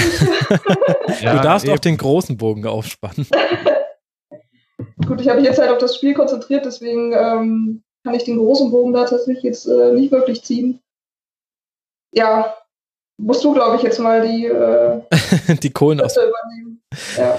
Also was ich mir auch bei den Einwürfen gedacht habe, also zwei Gedanken hatte ich dazu. Und das sind jetzt mal nur Gedanken. Das kann man jetzt anhand dieses Spiels, glaube ich, kann man jetzt nicht sagen, ist richtig oder ist falsch, weil das sind eher so Thesen. Die eine These ist, wenn der Ball gerade aus dem Spiel ist, dann schalten Teile der Leverkusener Mannschaft ab. Und die These habe ich unter anderem auch wegen des äh, Tores, was Reese Nelson am letzten Spieltag geschossen hat, wo er ja auch im Nachhinein dann gesagt hat, Julia Nagelsmann hätte ihm vor dem Spiel gesagt, die schlafen bei Ecken, das heißt, probier da mal flach reinzugehen und dann einfach abzuziehen. Und den Eindruck hatte ich gegen Leipzig auch, dass da einfach nicht alle immer geistig auf der Höhe waren, dass die quasi froh waren, jetzt mal kurz durchschnaufen zu können, mental und auch physisch und dann nicht schnell genug wieder in Hab-Acht-Stellung waren. Und das Zweite, was noch mit dazu kommt, ist, dass Leipzig aber halt auch genau diese Situation so wahnsinnig gut macht. Und da, da hatte ich den Eindruck, und das geht jetzt dann eher in Richtung Trainer, das wird man jetzt schwer verifizieren oder falsifizieren können, aber ich hatte den Eindruck, sie waren darauf auch nicht vorbereitet. Denn das konnte man in den letzten zwei Spiel von, Spielen von Leipzig sehr, sehr gut sehen, dass die in diesem Bereich auf den Flügel immer Überzahl haben, weil so Spieler wie Sabitzer und wie Kampel ballorientiert rausschieben und dann da stehen regelmäßig dann fünf Leipziger auf einem Flügel und es sind nie mehr als vier Leverkusener auf diesem Flügel gewesen. Und es war egal welcher, weil Leipzig das einfach so laufintensiv und so gut macht, dass das auf beiden Flügeln der Fall war. Und da war ich ehrlich gesagt fast erschüttert, dass Leverkusen trotzdem immer die Bälle dorthin gespielt hat. Denn eigentlich weiß man das inzwischen, dass es schwierig wird gegen Leipzig. Und vor allem, dass du da mit so einem gepflegten Kurzpassspiel nur durchkommst, wenn du wirklich auch gepflegten Kurzpass spielen kannst. Und das läuft halt gerade nicht so bei Leverkusen. Und deswegen war so mein zweiter Gedanke dazu. Ich glaube, sie waren auch darauf nicht vorbereitet. Oder es wurde ihnen gesagt und sie konnten es überhaupt nicht am Spielfeld zeigen, dass sie wussten, was da auf sich zukommt. Aber das hat mich ist mir bei dem Spiel am, am meisten hängen geblieben. Dass ich damit auch nicht gerechnet hätte, weil dann schlägst du halt zur Not den langen Ball, so wie es halt Augsburg gemacht hat im Spiel gegen Leipzig. Also wir haben ja schon gesehen, was man dann tun kann, um eben nicht die Gefahr zu laufen, in diesen Regionen den Ball zu verlieren. Und Hertha hat genau so sein Spiel gegen Leipzig auch verloren, weil sie immer in diesen Bereichen den Ball verloren haben und dann konnten die mit Tempo aufs Berliner Tor zu laufen. Ja. Wobei die Tore jetzt ja von Leipzig nicht über die, über die Flügel kamen. Also sie haben natürlich da ihre, ihre Überzahl irgendwie ausgespielt, ne? Sagst, sagst du ja ganz richtig, aber also das erste war irgendwie ja, ein die Mitte, re mhm. relativ mittig auf, auf Forsberg, äh, auf Pausen. Ja. Und das zweite, ähm, das zweite nur durch den Einwurf, ähm, wie schon gesagt wurde, es ist natürlich auch einfach, kann man sich fragen, warum führt ein Einwurf irgendwie in wenigen Sekunden zu einem, äh, gegen, äh, zu einem Tor? Andererseits äh, machen sie es halt auch echt cool. Also da sind halt auch einfach äh, Leverkusen, das sind ja dran an, an drei Leuten irgendwie, die halt diesen, dieses Tor dann einleiten. Aber die Leipziger haben das anscheinend auch einfach sehr gut einstudiert. Ne? Ja. Ja, ja. Ich. Also klar. als ein Pass, zack, zack, zack und dann Tor. Also da trifft wahrscheinlich eine, eine Stärke auf eine Schwäche. Unkonzentriertheit oder ja. eine Schwäche oder mhm. genau. Ja. Ja, da hast du schon recht. Vielleicht habe ich da tatsächlich dann auch viele Eindrücke aus den vergangenen Spielen noch in dieses Spiel reininterpretiert, weil klar, wenn wir jetzt gerade über die Tore reden, ja, stimmt. Dann hat man das da gar so gar nicht gesehen. Ich hatte halt so den Eindruck, dass diese offensive Harmlosigkeit Leverkusens auch zu großen Teilen daher kam, weil du halt, der Ball war halt immer in diesen Bereichen und wurde da halt dann gewonnen von Leipzig oder es gab wieder einen Einwurf und die kamen ja gar nicht in die Chance mal. Also, dass Havertz diese Wunder, diesen wunderbaren Schuss machen kann, das war das war ja auch deswegen so schön anzuschauen, weil es so selten war in diesem Spiel, weil er Ilsanker so gut aussteigen lässt mit so einem Heber und dann auch so einen wunderschönen Außenrissschuss macht, der knapp über die Latte geht. Aber das war auch deswegen wie so ein Juwel, also jetzt aus Leverkusener Sicht, weil das hattest du eigentlich so eine Chance, gab es nicht nochmal. Also sehr harmlos. Ja, kann ich nur zustimmen. Ich wollte vielleicht noch mal ganz kurz aufs Thema Einwürfe zurückkommen, weil ich das immer noch für ja. rel relativ unbegreiflich halte. Ähm, so leid es mir tut und so sehr ich Heiko Herrlich auch eigentlich mag, auch als Ex-Dortmunder und was da alles hinten mit dranhängt, ähm, ich kann mir nicht vorstellen, dass jetzt in den zwei Wochen Länderspielpause da auf Leverkusener Seite nichts passiert, weil die Mannschaft zeigt einfach keine Anzeichen dafür, dass sie sich weiterentwickelt. Sowohl finde ich offensiv als auch defensiv. Und exemplarisch dafür kann man, ähm, glaube ich, das zweite Gegentor nehmen. Was natürlich auch wieder durch einen Einwurf fällt. Ähm, Halstenberg äh, wirft, glaube ich, den langen Ball auf Paulsen, wenn ich mich nicht irre, der dann genau. auf Sabitzer einfach ablegen kann. Also da gehört natürlich technische äh, Qualität dazu, aber ähm, der hat dann Zeit und äh, auch die Fähigkeit, auf Sabitzer abzulegen, der äh, relativ frei steht, weil Chor ähm, da relativ weit weg ist von ihm. Und da stimmt einfach die Zuteilung der Gegenspieler absolut nicht. Also Sabitzer kriegt an, an der Strafraumkante den Ball. Wendell ist dann als linker Außenverteidiger gezwungen, draufzugehen und im Rücken von Brandt steht Klostermann mal so unfassbar alleine da dass äh, Sabitzer eigentlich gar keine andere Wahl hat, als den Ball darüber zu spielen und ähm, Brandt dann natürlich äh, im Endeffekt zu spät kommt oder auch gar nicht erst in den Zweikampf kommen kann gegen Klostermann.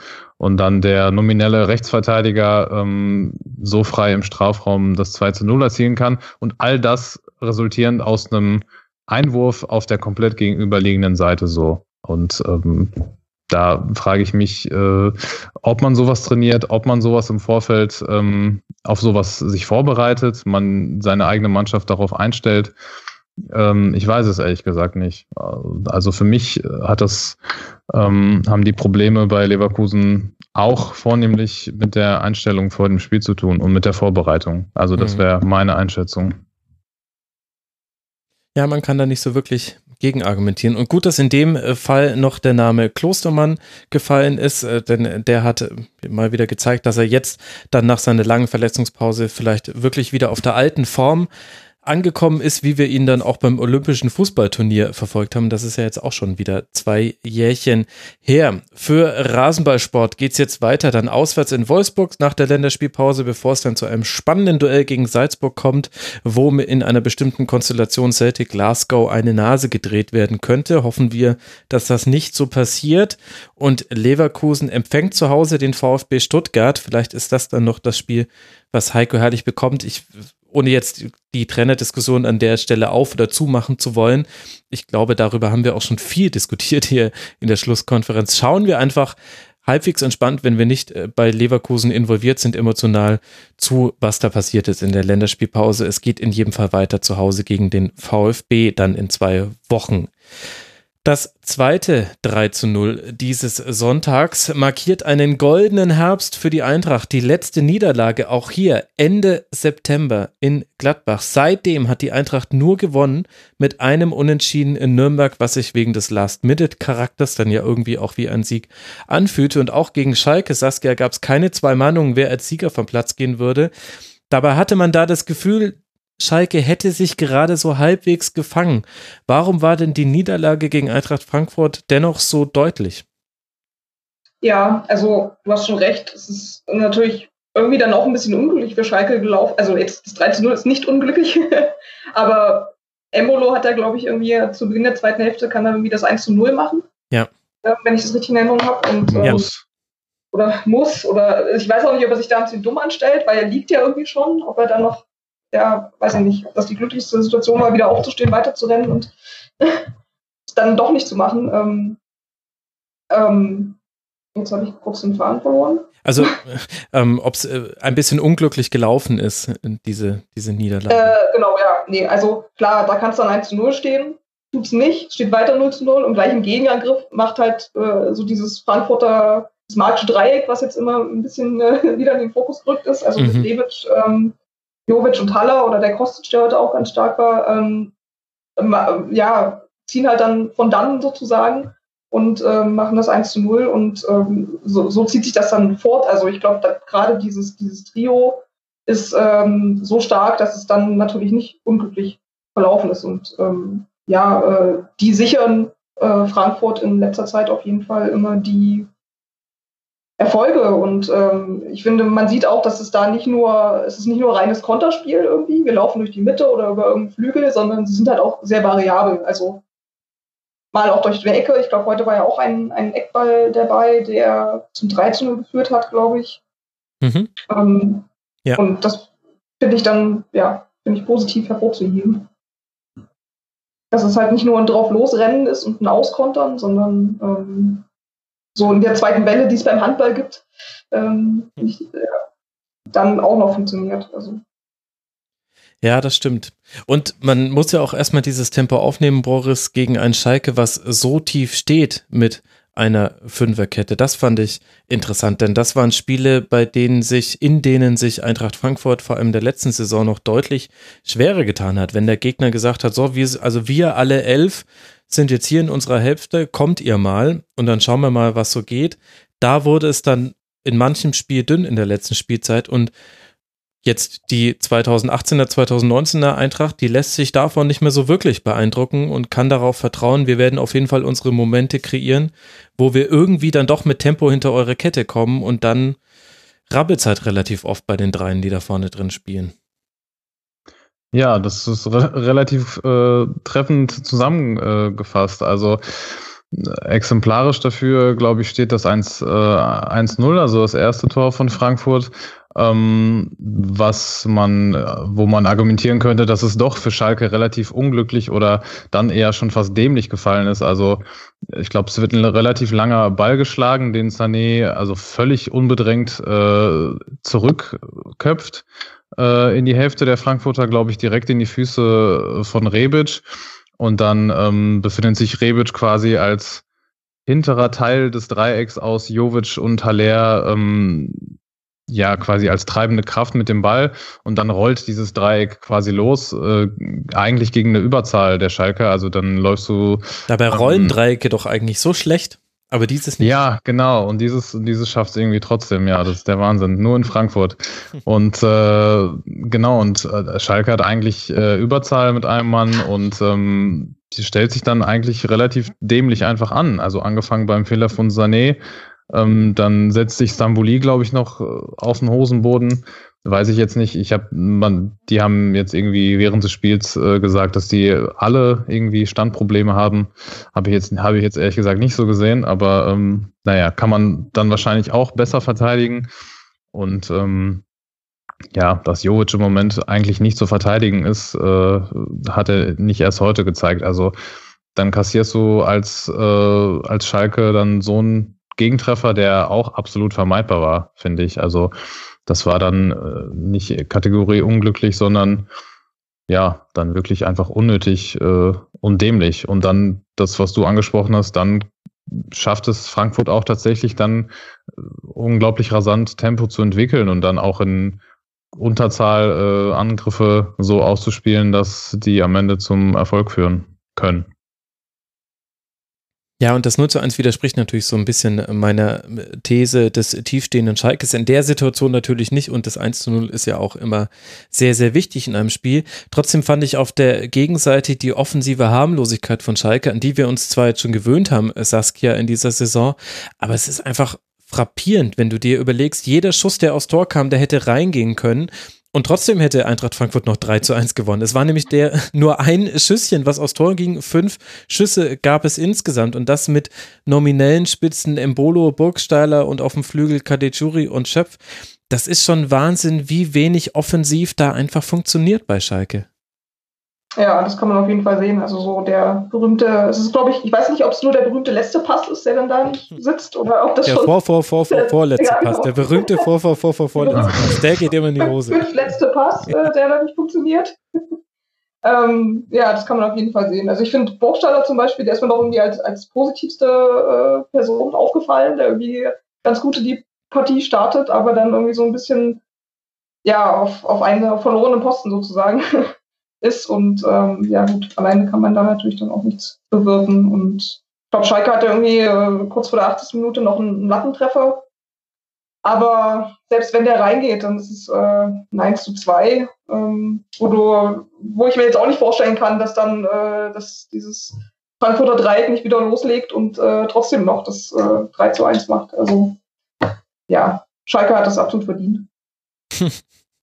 ein hartes Urteil mit Sanftmut ausgesprochen, denn wir sprechen ja hier über den Tabellenplatz 14 mit 10 äh, Punkten, 8 erzielten Toren. Erst genau in der 78. Minute gab es einen Lattentreffer von Konoplyanka nach Vorlage von McKenny. Das war aber auch so die einzige Situation, die ich so im Kopf hatte, in der man bis an die Grundlinie durchgekommen ist, womit man Boris ja vielleicht auch nochmal über die Abwehrleistung von Eintracht Frankfurt sprechen könnte, denn das geht ja fast so ein bisschen unter, wenn wir immer nur über rollende Dreiecke sprechen, finde ich, wie gut die auch einfach gegen den Ball stehen, trotz aller offensiven Wucht, die sie ja auch auf dem Platz kriegen. Ja, absolut. Und ähm, ganz klar und deutlich hervorzuheben ist da, glaube ich, auch Adi Hütter. Der geht mir bei der ganzen mhm. Diskussion ähm, eigentlich komplett unter. Also ich habe äh, selten, selten war es der Fall, dass ich in irgendeiner Berichterstattung zu Eintracht Frankfurt in letzter Zeit irgendwas äh, tiefgründigeres oder detailliertes über seine Arbeit äh, irgendwie gehört oder gefunden habe. Vielleicht ist es auch an mir vorbeigegangen, weiß ich nicht. Ähm, aber unter welchen Vorzeichen der gekommen ist, nach der Saison, die Frankfurt äh, letztes Jahr gespielt hatte, hätte man ja meinen können, der kann eigentlich nur verlieren oder äh, die Leistung auf jeden Fall nicht toppen, aber im, so wie es im Moment aussieht, ähm, klar, man stand letztes Jahr auch defensiv stark und ähm, die Außen haben auch, äh, also die Offensiven haben vorne eigentlich ähnlich gewirbelt, aber für mich sieht das Gesamtkonstrukt ähm, eigentlich stabiler und besser aus als im letzten Jahr. Und für mich persönlich äh, ist auch der Fußball, den die Frankfurter dieses Jahr zeigen, attraktiver als den, als der, den die unter Kovac letztes Jahr gespielt haben. Deswegen ähm, würde ich einen ganz erheblichen, einen erheblichen Löwenanteil auch dem Trainer da ähm, zusprechen wollen, was die Defensive angeht. Und dann klar, hast du so Ausnahmefälle wie Indika, der äh, als Ersatz für Saicedo jetzt spielt, als hätte er nie in seinem Leben was anderes gemacht. Und der Junge ist auch erst 19 Jahre alt. Ja. Und ein Abraham, der als Kapitän auch schon gefühlt ewig dabei ist. Also da stimmt hinten angefangen bis nach vorne einfach ähm, das gesamte Konstrukt klar. Aber eine stabile und souveräne Defensive ist dann quasi der Nährboden für alles andere, was danach kommt. Absolut. Mit dem ewigen Makoto Hasebe im Spielaufbau, der einfach nie einen Fehlpass einstreut. Das macht ja, er alle zehn genau. Spiele mal. In der Partie waren es auch wieder Passquote 91 Prozent. Da kannst du dir sicher sein. Ja, Wahnsinn. Da kommt erstmal beim Mitspieler an und das sind nicht immer die entscheidenden Vertikalpässe, aber das gibt dir einfach eine Ruhe, die Frankfurt auch am Anfang der Saison manchmal noch gefehlt hat. Ich bin ein Hasebe-Fanboy. Ich gebe es jetzt hier einfach mal so offen zu Protokoll. Saskia, wann kommt die Seite 3 über Adi Hütter? Kannst du da was drehen? Ja, wann kommt sie? Ich werde euch informieren. du lässt Gut, uns immer so knallhart abblitzen. Das hört sich nicht so optimistisch an. es ist halt dann doch die Süddeutsche Zeitung. Das ist dann vielleicht dann doch nicht Süden genug, beziehungsweise nach Österreich. Ja, wir hatten einen großen Frankfurt, großes Frankfurt-Stück in der Endausgabe. Also. Na, siehste, na, siehste. Mit Freddy Bobic allerdings, der anscheinend auch sehr gut eingekauft hat mit den drei. Das war Absolut. Also. Das stimmt, ja. Aber Hütter ist sicherlich auch mal eine Geschichte wert. Also es passt so viel zusammen bei Eintracht Frankfurt, dass es vielen Eintracht Frankfurt-Fans, die mir persönlich bekannt sind, auch schon ein bisschen unheimlich ist. Jetzt aktuell Champions League Platz äh, Nummer 4 mit 20 Punkten, 26 erzielten Toren, 13 kassierten Toren. Jovic führt gerade die Torjäger-Rangliste an. Alles wunderbar bei der SGE. Schauen wir mal, wie lang es so weitergeht. Zu wünschen wäre es den Frankfurtern ja. Es geht nach der Länderspielpause jetzt dann erstmal nach Augsburg und dann zu Hause gegen Olympique Marseille und Schalke 04 empfängt zu Hause den ersten FC Nürnberg und dann den FC Porto in der Länderspielpause. Damit sind wir am Ende der deutlichen Heimsiege angelangt und endlich, wird sich Boris sagen, sprechen wir über das Topspiel vom Samstagabend, vom, über das 3-2 von Borussia Dortmund gegen den FC Bayern. Wir wollen einen Schwerpunkt auf Dortmund legen aber genau deshalb, Boris, müssen wir erst über Bayern reden, denn sonst äh, geht das unter. Das ist Erfahrung aus vielen Schlusskonferenzen, inzwischen genau genommen 195. Die Bayern rufen vielleicht ihre beste Saisonleistung ab und dann reicht es trotzdem nicht, obwohl man zweimal geführt hat. Am Ende ein 3 zu 2 für das Team von Lucien Favre. Wie würdest du denn das jetzt aus deiner Sicht, der das ja sehr emotional aufgeladen verfolgt hat, dieses Spiel vermutlich? Ach ja. Wie würdest du denn die Leistung von Bayern einordnen? Boah, äh, gute Frage. Ja, damit ähm, hast du ähm, nicht gerechnet, ne? dass ich dich zuerst nach Bayern frage. nee, ehrlich gesagt nicht. Ähm, ja, wie ordnet man diese Leistung an? Also eigentlich relativ ähnlich zu dem, wie, wie du das eigentlich gerade beschrieben hast. Also die erste halbe die, die erste halbe Stunde war, glaube ich, so ziemlich mit das Beste, was man in dieser Saison von den Bayern gesehen hat. Und ähm, ich glaube, maßgeblichen Anteil daran hatte aber auch äh, der etwas taktisch fehlgegriffene Zug, Julian Weigel ins Spiel zu bringen, warum auch immer, aber da kommen wir sicher später noch ein bisschen ja. äh, drauf zu sprechen. Ähm, ja, ich glaube, die erste halbe Stunde hat gezeigt, wozu die Bayern noch fähig sind. Ähm, und der Rest des Spiels hat dann gezeigt, dass die nicht mehr dazu fähig sind, das über 90 Minuten lang zu zeigen. ähm, die ähm, Szene, die absoluten Symbolwert für mich hatte, schon gegen Ende des Spiels, war halt das 3 zu 2. So, und diese Szene war so ein bisschen für mich der Mikrokosmos ähm, aus dem, was der BVB im Moment verkörpert und was die Bayern verkörpern. Also wie der 18-jährige äh, Jaden Sancho da dem 35-jährigen äh, Ribery, der seine Trikotnummer in die Haare frisiert hat, den Ball abjagt und ähm, der Konter, der dann daraus entsteht, ähm, zeigt ziemlich gut, wo die Bayern im Moment stehen und ähm, wo Borussia Dortmund im Moment steht. Und ähm, ja, ich glaube, der BVB hat zu, zu, recht, zur richtigen Zeit, also aus Bayern Sicht, ähm, den Bayern selber ihre eigenen Schwachstellen nochmal deutlich vor Augen geführt. Und ähm, ich befürchte aus Dortmunder Sicht, dass ähm, dieses Jahr die letzte Chance sein wird, ähm, diese Schwächen noch auszunutzen, weil ähm, dieser ewige die, Dortmunder Pessimismus. Wahnsinn. Ja, nein, aber das ist so, ne, ich, das ist, das war gestern irgendwie zu schön, um wahr zu sein, also am Ende dann. Ähm, die erste Halbzeit eher nicht so und ähm, ja. ja, aber dann, dann lass uns da, bevor wir da jetzt äh, erörtern, warum das Ruhrgebiet ja. im Fall von BVB-Fans häufig das Ruhrgebiet ist, dann äh, doch erst nochmal über die erste Halbzeit sprechen. Saskia, man hat das sehr häufig gehört mit der besten Bayern-Leistung. Ich habe es ja auch gesagt, aber zu dieser besten Bayern-Leistung in der ersten Halbzeit gehört ja auch fünfte Minute, Konter nach einer Ecke, fünf Dortmunder laufen gegen zwei Bayern, Ribéry grätscht aber Sancho ab, sechste Minute, wieder Konter nach einer Ecke, Götze, fünf Dortmunder gegen drei Bayern, ungenauer Pass von Götze, deswegen kommt kein Tor raus, siebte Minute, starke Lauf von Piszczek, Pass von Akanji ist aber ein Tick zu weit auf ihn, zehnte Minute, Hummes schläft gegen Reus, war offenbar erkältet, sagt er nach dem Spiel.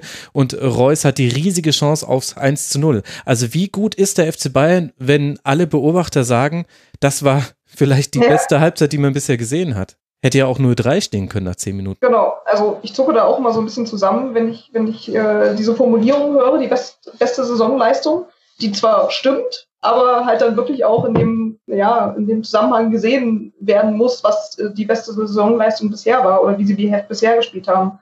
Also du hast es ja gerade schon angesprochen. Also man hat ja gesehen, dass Dortmund gleich ein paar sehr gute Kontersituationen hatte in der ersten Halbzeit. Ähm, und wie du sagst, die, da, da, kann Bayern auch, auch sehr schnell einfach zurückliegen.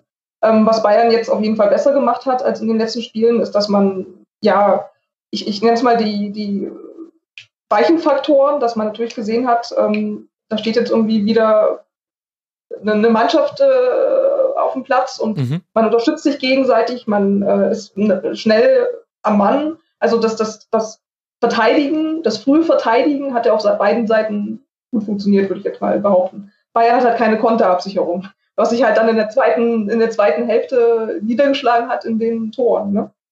Ähm, ja, also so die Konzentra Konzentration und, und das Passspiel hat auf jeden Fall am besten funktioniert. Ähm, mhm. aber so Pressing die, auch zum ersten Mal seit langem wieder. Genau, genau. Und ähm, Jetzt so die bahnbrechenden Ideen für die Offensive habe ich aber halt trotzdem nicht gesehen. Also mhm. weiß ich nicht, inwiefern man da den, den Spielern den Vorwurf machen kann, aber du spielst halt trotzdem einfach sehr viel über, über die Flügel. Du hast Ribery, der, keine Ahnung, äh, was hat er vorher ähm, getrunken hat oder also mhm. einfach extrem schnell und extrem frisch wirkt, ja. Also das, das war schon außergewöhnlich und das hat er ja auch relativ lange durchgehalten bis zu dieser Szene, die gerade auch schon angesprochen wurde in der zweiten Halbzeit. Ähm, aber trotzdem hast du halt sehr oft einfach Flanken in den, in den Strafraum von der Seite, selten mal irgendwie kombiniert durch die Mitte oder irgendwas. Äh, und äh, ja, diese, diese Halbchancen, die dann am Ende immer, wenn, wenn die Bayern gefragt werden, warum sie verloren haben oder ob es angemessen war, dass sie verloren haben, wo sie mal sagen, wir hatten, ja, ja viel mehr Tore schießen können oder müssen. Das habe ich jetzt noch nicht gesehen. Also da war dann auch das, war dann auch der, der Treffer von Lewandowski, das 1 zu 0, das zwingendste, weil er mhm. da aber auch komplett allein gelassen wird. Ja. Ähm, War auch die gefährlichste ja. Flanke mit weitem Abstand. Also von 16 Flanken kamen drei zum Mitspieler. Die war natürlich eine davon und die Flanke war dann auch okay. Leute, ihr müsst mir jetzt nicht immer auf Twitter schreiben, wenn jemand nach Flanke ein Tor macht. ich erkenne schon an, dass man auch nach Flanken Tore schießen kann. Es ist aber trotzdem ein ineffizientes Mittel, weil einfach, also in dem Fall auch wieder, 16 Flanken wurden geschlagen, drei davon kamen überhaupt nur zu einem Bayern-Spieler. Alle anderen wurden wegverteidigt. Und dann ist es ja auch nicht so, dass die mit 18 Mann da auf den zweiten Ball gegangen waren, wären. Also da würde ich dir schon recht geben, Saskia. Und ich habe mich auch gefragt, wie wir das jetzt einordnen wollen, wenn wir also wenn wir das mal so in den größeren Rahmen setzen. Also Pep Guardiola hatte ja eine fast schon panische Angst vor den Dortmunder Kontern. Und das hat 2013, in dem Jahr, in dem man es dann geschafft hat, Dortmund so richtig zu distanzieren, hat es dazu geführt, dass Bayern im Grunde sich in Dortmund verleugnet hat. Die haben 60 Minuten lang nur lange Bälle geschlagen, weil sie einfach nicht aus der Ordnung herausgeraten wollen, wollten und nicht in so eine Restverteidigung reinkommen, wie jetzt die Bayern ständig, dass sie mit zwei Mann halt versuchen müssen, irgendwie drei oder vier anrennende Dortmunder zu verteidigen. Und damals hat man das Spiel dann 3 zu 0 gewonnen. Zum großen Missfallen von Jürgen Klopp, vor allem deshalb, weil man von der Bank aus nachlegen konnte und weil man den Spies Spielstil damit komplett gedreht hat. Da kamen nämlich Mario Götze und Thiago und zack stand es 3 zu 0. Götze hat es 1 zu 0 gemacht. Boris wird sich noch leidvoll dran erinnern. Nach dem Spieltag übrigens hatte dann Bayern sieben Punkte Vorsprung auf Dortmund und ward nie wieder eingeholt. Und ich finde es so interessant, weil das ist quasi wie so das Spiel aus der Parallelwelt zu diesem Spiel jetzt. Also damals, vor fünf Jahren, hat Bayern 60 Minuten lang ziemlich viel von dem, wofür man stand, auch für welche Spielidee man stand, über den Haufen geworfen, aus Respekt und sportlicher Angst vor dem Gegner. Und in dem Spiel ist es so, dass ich das Gefühl hatte, das war die Bayern nix der erste Halbzeit, die man sehen konnte, mit allem Guten, was wir angesprochen haben, aber auch mit dem Schlechten, was man gesehen hat. Die haben irgendwie versucht, einfach so wie sie sind, möglichst viele Tore zu erzielen und haben gehofft, dass das dann reicht. Ja, also wie gesagt, die äh, große offensive Idee hat Nico Kovac, glaube ich, noch nicht ähm, ausgepackt in dieser Saison. Oder täusche ich mich? Erinnerst du dich an ein Spiel, wo man die erkennen konnte? Ach, gegen Stuttgart dachte man mal kurz, äh, dass, dass die Positionierung der Achter wichtig wäre. Da hat es mir aber auch schon nicht so gefallen, dass Martinez oft in Unterzahlsituationen hätte kommen können, wenn der Pass ungenau gekommen wäre. Also das ist noch so das Spiel, wo man mhm. taktisch am meisten gesehen hat. Nee, würde ich dir total recht vielleicht, geben. Ja, vielleicht ist es auch, ist es jetzt auch die falsche Frage. Äh, jetzt Nico Kovac in dieser, in diesem, in dieser Frage nach der Offensive, offensiven Idee mit reinzubringen. Vielleicht hat er auch dann einfach das Material nicht mehr. Aber ja, ich erinnere mich halt auch an andere Zeiten noch, wo man halt dann trotzdem auch mal irgendwie reihenweise lange Bälle von Boateng oder Hummels irgendwie zu, zu offensiven, starken äh, Offensivaktionen geführt haben, ja. Und mhm. dieses, dieses Flügelspiel langweilt mich eigentlich.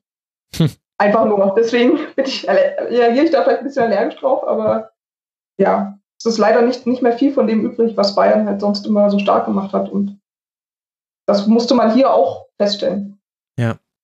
Also man hat auch taktisch schon Dinge gesehen. Also diese Doppelsechs mit Martinez und Goretzka, das hat in der ersten Halbzeit ja auch gut funktioniert. So wohl defensiv, jetzt Konterabsicherung nehmen wir mal raus, als auch offensiv. Also gerade Goretzka hat da ein paar schöne Pässe geschlagen. Die langen Bälle hat man von Boateng auch wieder gesehen, die kamen zwischendurch auch an, aber zum Beispiel in der zweiten Halbzeit viel, viel seltener. Da hatten sie kaum noch Entlastung.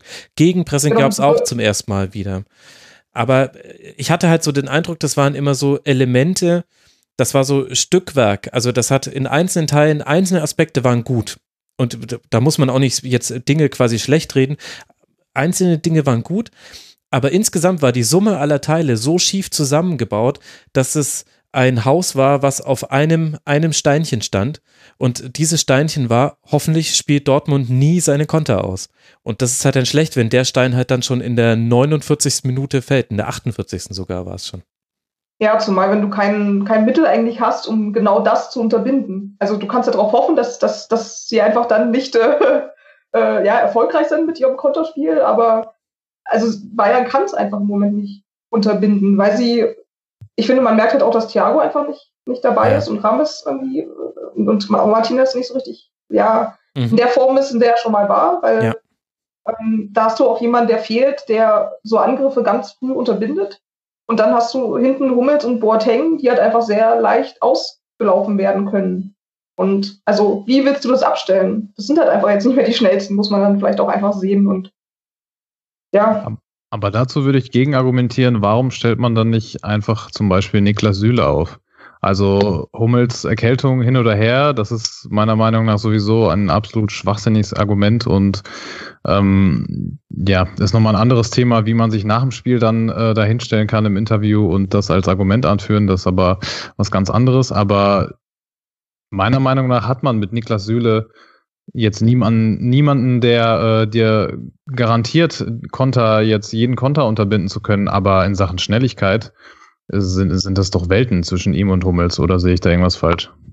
Nee, also finde ich, den Punkt kann man schon machen, aber vielleicht war die Spielidee der zweiten Halbzeit auch das, das Falsche. Also ich hatte den Eindruck, ich, ich bin mir nicht so ganz sicher. Also definitiv hat ja beim BVB eine Veränderung stattgefunden mit der Hut für Weigel und auch nicht nur personell, sondern auch von der Einstellung her. Sie sind viel, viel aggressiver draufgegangen. Auf einmal hast du ein Dortmunder Gegenpressing gesehen und Bayern konnte sich auf einmal nicht befreien. Also so ein bisschen spiegelbildlich zur ersten Halbzeit, fast so, als hätte man da äh, Paste und Copy gemacht, um einen berühmten Münchner Philosophen und ja. Grundrechtsliebhaber zu äh, zitieren. Also das war das eine, aber ich hatte auch den Eindruck, dass Bayern tatsächlich in der Phase gerne auf Konter gespielt hätte. Also, dass es nicht nur war, dass Dortmund die Bayern in die eigene Hälfte gedrängt hat und es da nicht mehr so wirklich zur Entlastung kam, sondern mein Gefühl war auch, man hat da auch versucht, aus einer tieferen Position heraus dann die berühmten Nadelstiche zu setzen. Und da ist es dann tatsächlich, also wenn du, wenn du 20 Meter vom eigenen Tor stehst als Innenverteidiger oder vielleicht sogar schon im 16er, dann ist es viel, viel weniger wichtig, wie schnell du auf den ersten 10 Metern bist, als wenn du eben 40 Meter vom Tor stehst und dann mit einem Pass von Sancho überrannt werden kannst deswegen finde ich, das Argument kann man auf jeden Fall machen, dass der eine Spieler schneller ist als der andere, nämlich Süle als Hummels. Aber man kann auch verargumentieren, warum das mit Hummels Boateng auch gut hätte gehen können. Also in so einem Spiel, wo man dann auch mal tiefer stehen kann, hätte es klappen können. Ich hatte nur den Eindruck, dass die zweite Halbzeit so ein Fall war von ein Trainer hat sich was vorgenommen, nämlich Lucio Favre, und das hat auch sofort funktioniert. Und da hat dann auch das 2 zu 1 in der 53. Minute gar nichts mehr dran geändert, sondern die Mannschaft hat das einfach ganz so weitergespielt und die ganzen Chancen, die sich da aufsummiert haben, diese unglaublichen Chancen, die da vergeben wurden, die hätten bei anderen Mannschaften dazu geführt, dass sie sich gedacht hätten, boah, ey, heute soll es irgendwie nicht sein, das ist ja fürchterlich. Aber bei Dortmund war das eher, nee, also gerade weil wir jetzt diese Großchance hatten, wissen wir, wir kriegen auf jeden Fall nochmal drei von der Sorte und da muss ja irgendwann einer reingehen. Dieses Gefühl hatte ich, kommt natürlich auch aus dem Fakt, dass die noch nie verloren haben in der Bundesliga und jetzt gegen Atletico mal, aber ansonsten ja durch diese Monate durchrauschen jetzt eigentlich. Aber ich finde, da sind so viele Dinge zusammengekommen. Ich kann nicht mal mehr einen Punkt machen. Das ist ja fürchterlich. Boris, hilf mir. Ja, ich hole dich da raus. Keine Angst. Ich glaube, das große Ganze oder die Gesamtsituation der beiden Mannschaften erkennt man vielleicht ganz gut daran, was die beiden Trainer nach dem Spiel gesagt haben. Also Nico Kovac stellt sich hin im Interview nach so einem Spiel und nach all den Punkten, die du gerade äh, rausgeschossen hast, ähm, und sagt, ich bin sehr zufrieden mit diesem Spiel. So, das sagt zum einen äh, das aus, dass er das, was er sich überlegt hat, scheinbar nicht oder nicht so gut funktioniert hat, aber es auch einfach keine andere Alternative oder keine andere Option gibt oder gab, irgendwas in, im, im Spiel aktiv zu ändern oder irgendwie aktiv ähm, auf das Spiel eingreifen zu können, sei es durch, klar, fehlendes Personal, was man bringt. Also mit Renato Sanchez ähm, hat er noch den Ansatz oder den Hauch von ein bisschen mhm. Dynamik mit ins Spiel gebracht. Aber alles andere, was da auf der Bank sitzt, kannst du ja ähm, kannst du ja nicht, also kannst du bringen, aber es spricht dann nicht wirklich für Qualität und ich glaube, das erste Mal seit ich weiß nicht wie vielen Jahren hatte Dortmund äh, die bessere Ersatzbank als die Bayern. Wann kam das schon mal das letzte Mal vor? So. Und das auf der einen Seite ist das Nico Kovac und auf der anderen Seite sitzt ein Lucien Favre, der äh, sagt, es gibt so unglaublich viele Details und so viel zu korrigieren und zu verbessern nach so einem Spiel. Ähm, das heißt, erstens, dass er von Anfang an einen taktischen Fehler gemacht hat mit Julian Weigel, den er auch sofort eingesehen hat. Und ich glaube, wenn er auch keine gelbe Karte gesehen hätte, dann wäre er trotzdem mit einer äh, Halbzeitpause in der Kabine geblieben und äh, bringt dann Hut. Und dann äh, ist das die taktische Änderung, die quasi die Wende in diesem Spiel einleitet. Mhm. Und ähm, das beschreibt, glaube ich. Und dass Reus sich noch ein bisschen mehr hat fallen lassen, fand ich in der zweiten Halbzeit. Der stand viel mehr zwischen den Linien und damit äh, kamen die Bayern nicht so gut zurecht. Ja, Reus ja. war viel leichter anspielbar als in der ersten Halbzeit. Fand ich, das kam noch mit dazu. Saskia, du als Medienprofin, wie ernst sollten wir es nehmen, was ein Trainer nach dem Spiel über seine Mannschaft sagt? Weil man könnte ja auch argumentieren, ja, was soll denn Nico Kovac sagen? Soll er sagen, alles mega doof, wenn jetzt seine Mannschaft endlich mal wenigstens in Teilen wieder ein gutes Spiel gemacht hat? Muss er ja auch irgendwie sagen, ich bin zufrieden. Das ist eine sehr schwer zu beantwortende Frage, weil wir hier von dem FC Bayern sprechen. Dem großen FC Bayern, der seine ganze Traust du dich nicht, soll es ich sagen, damit ich die Unterlassungserklärung kriege? Nee, nee, das meine ich gar nicht, aber. Äh, ich kann es auch sagen. Das meine ich gar nicht, aber wie der FC Bayern, warum, welche Dinge kommuniziert, auf, auf welchen verschiedenen äh, Präsidenten, Sportdirektoren, Trainerposten, mhm. ähm, unterscheidet sich wahrscheinlich dann doch nochmal von anderen Vereinen. ähm, ja. also klar, die Situation von Nico Kovac ist ja klar. Also, dass er das jetzt so, so sagt. Und eigentlich muss er, wie gesagt, wir haben ja auch schon festgestellt, das war die beste Saisonleistung der Bayern. Mhm. Klar sagt er dann, er, er ist irgendwie natürlich zufrieden. Ist ja auch logisch. Ähm, ja, aber die Außenwirkung ist, ist, natürlich, ist dann natürlich auch logisch. Also ich, ich glaube, sie, Dortmund wurde dann auch sehr noch gelobt von Rummenigge und so. Und ja, ich glaube aber, da steckt halt sehr viel Taktik dahinter auch einfach. Also mhm. da müssen wir ehrlich gesagt nicht viel drauf, nicht viel drauf geben. Vielleicht muss man dann Nico Kovac gerade noch zugute halten, dass er niemand ist, der jetzt einige Faktoren, die an denen er nicht die Hauptverantwortung trägt, nicht ins Feld führt. Also wenn wir uns zum Beispiel mal angucken, Boris, der schnellste Spieler des FC Bayern war David Alaba mit 32,9 kmh. Der BVB hatte mit Hakimi, Sancho, Alcázar, Reus und Brun Larsen gleich fünf Spieler, die zum Teil deutlich schneller waren als der allerschnellste gemessene Spieler der Bayern auf diesem Platz. Also dieses Geschwindigkeitsmanko und dann dazu noch diese nachlassenden Kräfte, was wir ja vorhin schon mal angesprochen haben, das hat man ja in diesem Spiel gesehen. Und da müsste man ja dann auch auf die Kaderzusammenstellung gucken und im Umkehrschluss, und damit können wir jetzt dann vielleicht endlich mal zum BVB länger kommen, kann man die Kaderzusammenstellung bei Borussia Dortmund ja aktuell eigentlich gar nicht kritisieren. Nö, kann man nicht und äh, sollte man, glaube ich, auch nicht. Also nochmal ganz kurz, die, um die Bayern mitzunehmen. Ich glaube, Uli Hoeneß hat heute Morgen, war das, glaube ich, auch schon angekündigt, äh, dass nächste Saison das Gesicht der Mannschaft auch schon ganz anderes sein wird. So, also ich weiß nicht, ob das gestrige Spiel dann äh, der, der letzte Beweis quasi dafür war, dass es äh, so in der Kaderzusammenstellung nicht weitergehen kann. Mhm. Oder was auch immer dazu geführt hat, weil es war ja schon längere Zeit offensichtlich, dass da irgendwas im Argen liegt. Ähm, aber ja, die Kaderzusammenstellung, für die Michael Zorg jetzt verantwortlich ist und auch Aki Watzke, die kann man, äh, kann man gar nicht kritisieren. Also ähm, das beste Beispiel war, glaube ich, wieder das 3-2 gestern, ähm, das gefallen ist. Also jemand wie du Sancho. Du kommst nicht los von diesem 3 zu 2. Ich komme nicht. Wo nee, ich mir ich die ganze Zeit los, frage, ja. wann wird da das taktische Foul gezogen? Aber es wird nie gezogen werden, liebe Bayern. Ja, es wird nie gezogen werden. Es wird nie gezogen werden und äh, kann vielleicht auch gar nicht, weil wiederum es einfach zu schnell geht für die Bayern. Also Sancho gewinnt diesen Ball und dann ähm, spiel, holst du dir einen Axel Witzel in Kader, von dem ich auch leider nicht aufhören kann zu schwärmen. Also ich glaube, ich habe das schon in irgendeinem Podcast zuvor gesagt, ich weiß es eigentlich gar nicht mehr. Ähm, also bei dem reibe ich mir vor jedem Spiel, bei dem er aufläuft für uns, erstaunt und verwundert die Augen und wundere mich wirklich, dass wir es geschafft haben, so einen Spieler zu verpflichten. Weil ähm, der alles verkörpert, wofür der BVB steht und stehen will, meiner Meinung nach. Und ähm, dann nur so ein Spieler solch einen Pass auf Alcázar äh, spielen kann und dann wiederum nur so ein Spieler wie Alcázar äh, die Geduld hat, vor einem Manuel Neuer äh, diese Tippelschritte auszupacken und bis zum letzten äh, abzuwarten, bis sich äh, Neuer dann hinlegt und den Ball so an ihm vorbeizuchippen. Also lange Rede, kurzer Sinn. Also dieses Tor ist für mich quasi das Gemälde des Großen und Ganzen, was Zorg und Watzke da sportlich in den Kader investiert und den, wie die den zusammengestellt haben.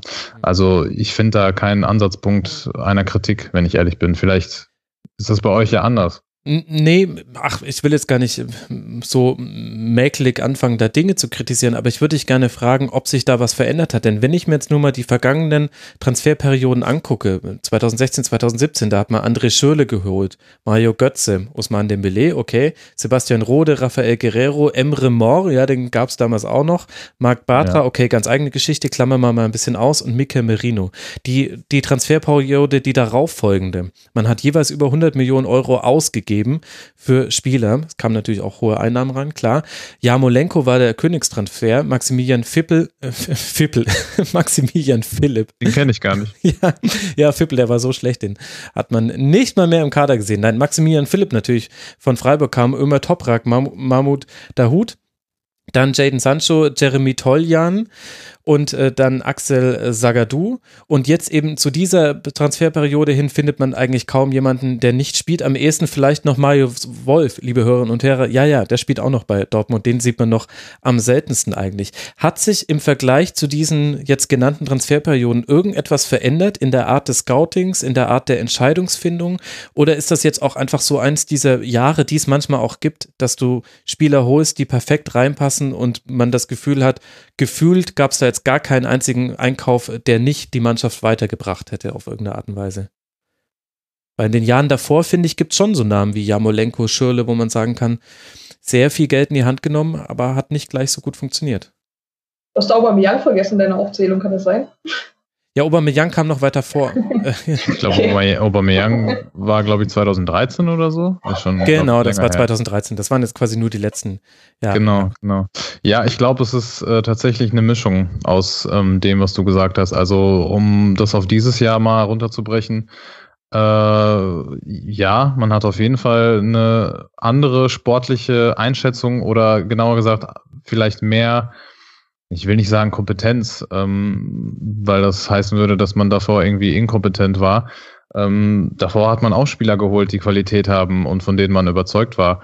Aber ähm, man hat mit, vor allem mit Sebastian Kehl und Matthias Sammer, ähm, den einen eher von außen und den anderen mehr integriert in den Verein, einfach ähm, ja mehr mehr Augen, die auf das Transfergeschehen gucken, vielleicht auch mehr ähm, Kontakte haben oder einfach einen anderen Blick in die Bewertung von bestimmten Spielern reinbringen und ähm, so einfach mehr Kompetenz im Großen und Ganzen äh, entsteht. So und man vielleicht ähm, natürlich muss man auch bei bestimmten Spielern Glück haben. Man kann, ich glaube, man hat nicht erwartet, dass ein Jaden Sancho sich in der Geschwindigkeit jetzt entwickelt wie in dieser mhm. Saison.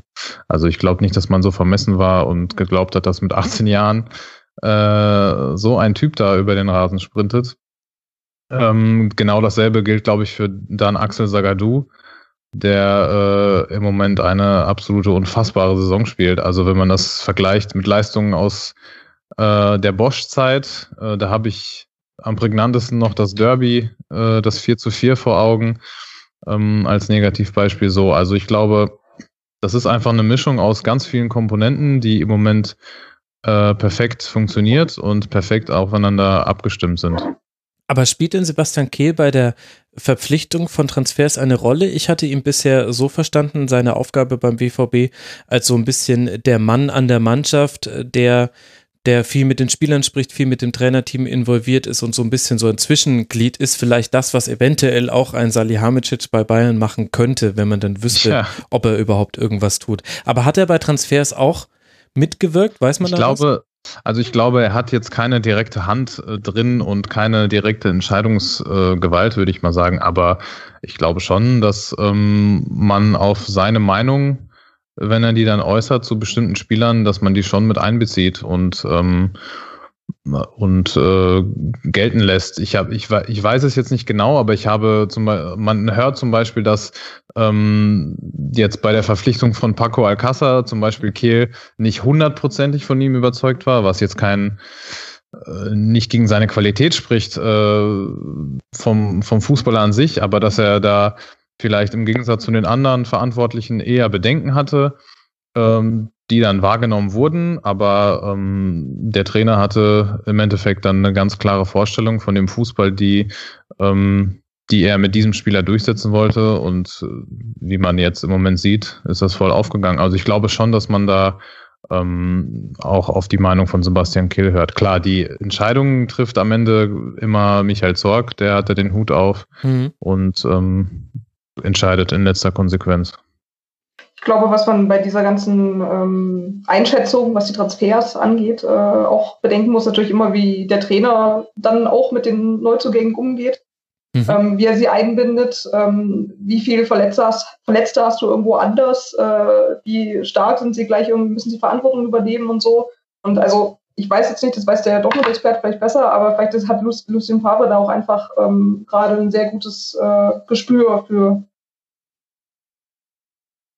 Was meinst du, Boris? Welche Rolle spielt ja. Lucien Favre da? Ich glaube, er hat ein, äh, sogar ein ziemlich überragendes Gespür dafür, wie er mit seinen Spielern umgeht. Das hört man auch aus äh, teaminternen Kreisen, dass äh, die Spieler ihm da absolut vertrauen und ähm, auch an seiner Trainingsarbeit sehen und an dem generellen Umgang, ähm, den er zu seinen Spielern pflegt, ähm, dass da ein absolutes Vertrauensverhältnis herrscht.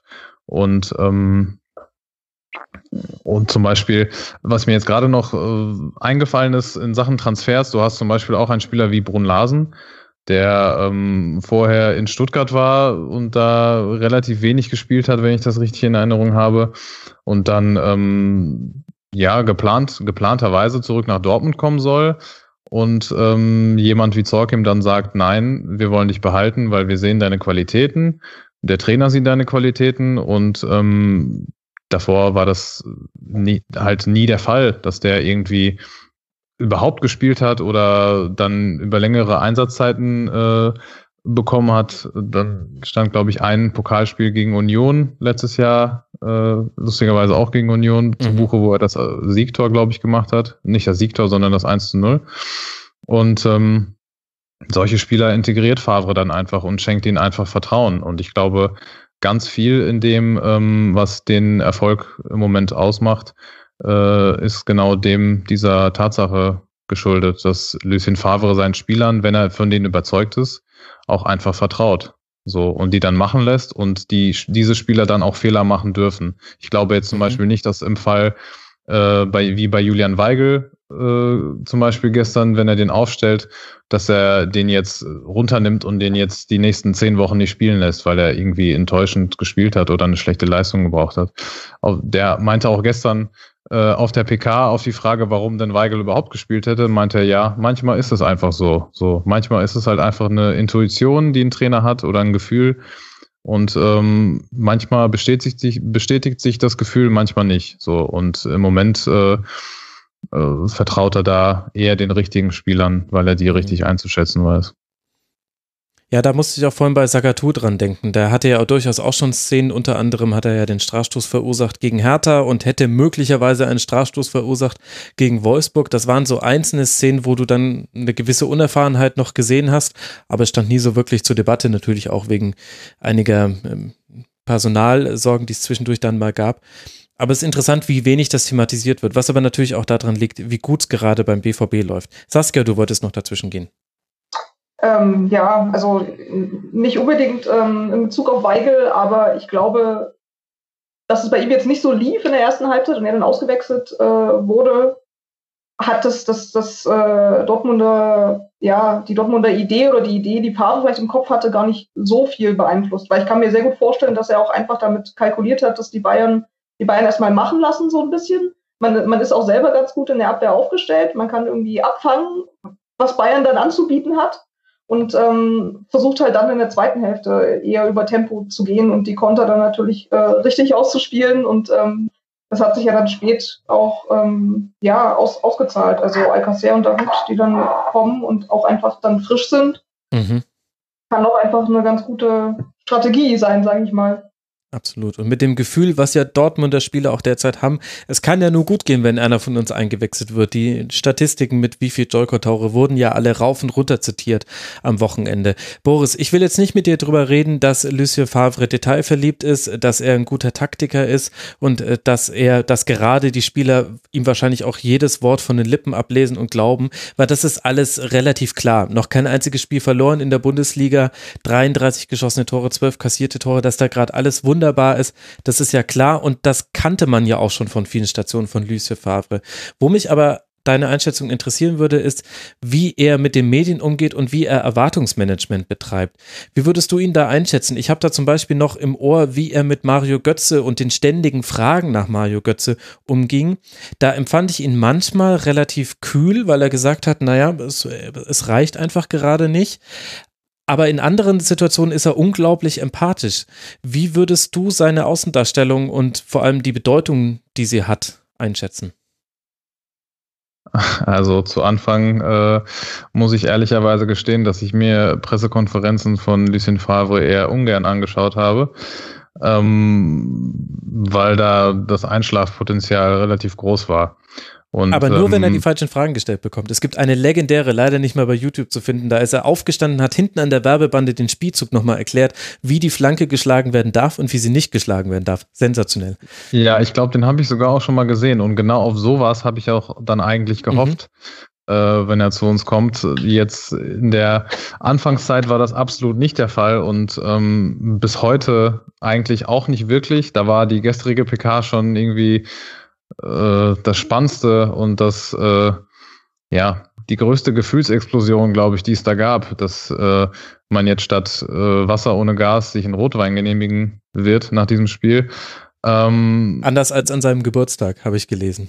Genau, genau, da gab es ja nur Wasser ohne Gas. So. Und ähm, ich fand das am Anfang auch relativ gewöhnungsbedürftig, muss ich sagen, weil äh, ich da auch den Eindruck hatte, dass ihn die Fragen ähm, nach den einzelnen Spielern und wer spielt und wer nicht eigentlich auch relativ nerven ähm, und der da eigentlich keine Auskunft drüber geben kann oder will. Ähm, aber mittlerweile finde ich das eigentlich relativ souverän und sympathisch und kann mich sehr damit anfreunden, weil ähm, ich glaube eher die Art der Berichterstattung, wie die Medien sie größtenteils im Fußball betreiben. Bestes Beispiel ähm, jetzt Dani da Costa, glaube ich, nach dem Spiel, nach dem Europa League-Spiel. Ja. Wer das, wer das noch nicht gesehen hat, der sollte das auf jeden Fall nachholen. Also das ist ja ein äh, absolutes Paradebeispiel dafür, wie es momentan im Fußball ist. Also und, ganz kurz ähm, für die Hörerinnen und Hörer, die es nicht gesehen haben, er hat nach ja. dem Spiel, hat er gesagt, so Klaus Augenthaler-Style, ich stelle mir jetzt die Fragen selbst und gebe auch die Antworten und hat dann vier Fragen nacheinander runtergerattert und die entsprechenden Antworten gegeben, bei denen man sich bei allen vieren dann dachte, als er sie gestellt hat, ja stimmt, das wärst jetzt wahrscheinlich ja. wirklich gefragt worden. Interessant. Ja, aber auch in einer überragenden Art und Weise. So, mhm. Das war das war echt, äh, ja, das war echt cool und ähm, ich glaube, bei Favre ist das einfach so diese ja, ich weiß gar nicht, wie ich das richtig beschreiben soll. Diese kühle, aber dann gleichzeitig sympathische Art, weil er diesen Fragen einfach keinerlei Bedeutung beimisst. Also für ihn haben die halt keinen keinen Wert. So und für mich für mich irgendwie äh, auch nicht, weil die Frage, warum spielt der, warum spielt der jetzt nicht, das hat er, glaube ich, gestern vorm Spiel auch wieder gemacht, wo er bei Sky am Mikro meinte, ja, erst fragen Sie mich, warum Mario Götze spielt und dann fragen Sie mich nicht, fragen Sie mich, warum er nicht spielt, so irgendwas in der Art. Mhm. Und äh, genauso ist es ja auch eigentlich so. Und ähm, ich glaube, genauso macht er das auch mit dem Erwartungsmanagement so. Also er weiß genau, äh, in welcher Phase sich die Mannschaft und der ganze Club befindet und ähm, dass der Umbruch gerade erst angefangen hat und dass der Zwei-Jahres-Umbruchplan ähm, quasi noch in Kinderschuhen steckt. Und ähm, da ändert auch nichts, äh, ändert auch so eine erfolgreiche Phase zu Saisonbeginn jetzt, okay, es waren jetzt schon zugegebenermaßen elf, elf oder zwölf Spiele. Wir haben schon November, wollte ich gerade sagen. Also. Ja, gut, äh, dauert jetzt schon ein bisschen länger, diese Phase, aber die Saison ist trotzdem noch relativ lang so.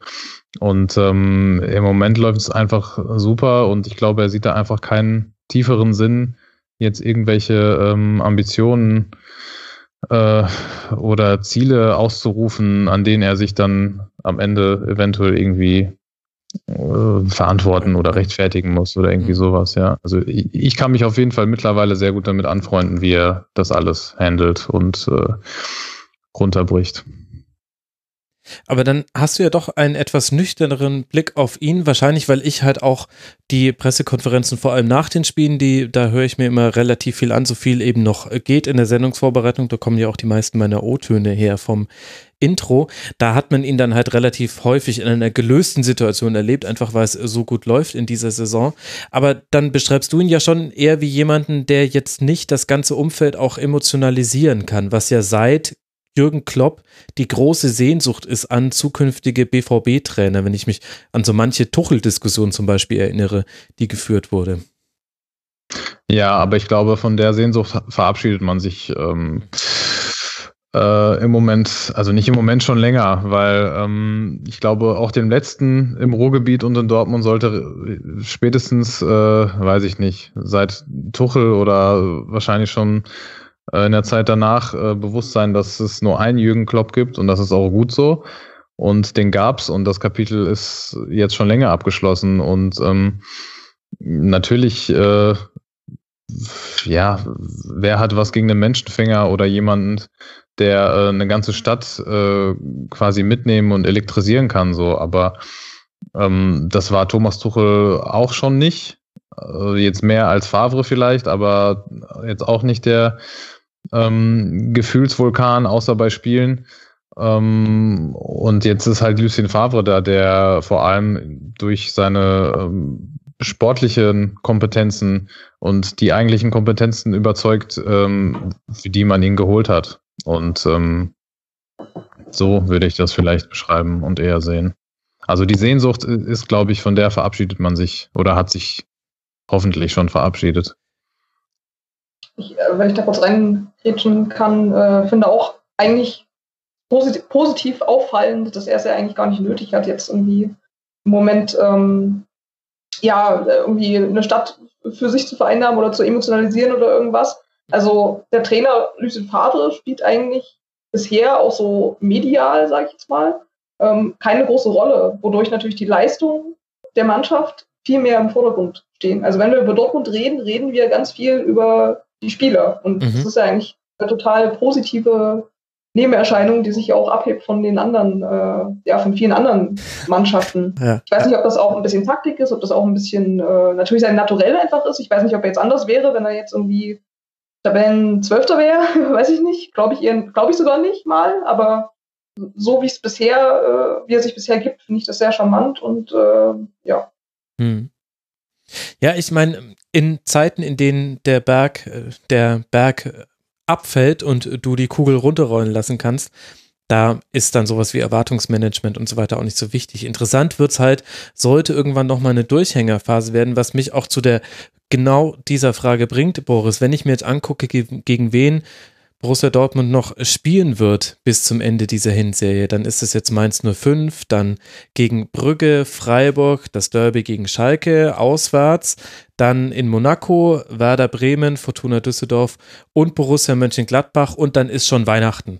Und wir haben einen schwarz-gelbe Kugeln behängten Baum vor uns liegen ich weiß, dass BVB-Fans gerne pessimistisch sind, aber siehst du da viel Potenzial dafür, dass diese so toll rollende, wie ein Dreieck rollende Borussia nochmal aus dem Tritt gerät? Ähm, also jetzt gerade kann ich mir das schwerlich vorstellen, muss ich leider auch zugeben oder auch nicht leider. du äh, Arme, haben ganz viele jetzt Mitleid mit dir. Ja, ich glaube auch. Also ich kann es mir oder will es mir vielleicht auch nicht vorstellen. Nein, also angesprochen auf die Gegner, äh, die du jetzt alle aufgezählt hast, die sind alle absolut machbar. Ähm, ich glaube, jetzt im Champions League-Spiel gegen Atletico hat man, äh, hat man deutlich gesehen, was noch fehlt und äh, wo es noch hakt und was es zu verbessern gilt. Aber ähm, nämlich, kannst du da mal kurz so die zwei, drei wichtigsten sagen, Dinge sagen? Ja, ich glaube, dass es ähm, jetzt speziell gegen Atletico einfach daran äh, gescheitert ist, dass man, ja, erstens hat man natürlich gegen eine Weltklasse-Mannschaft gespielt, das sollte man jetzt auch nicht unbedingt vergessen.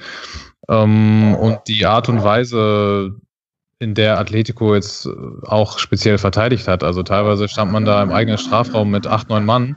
Ja.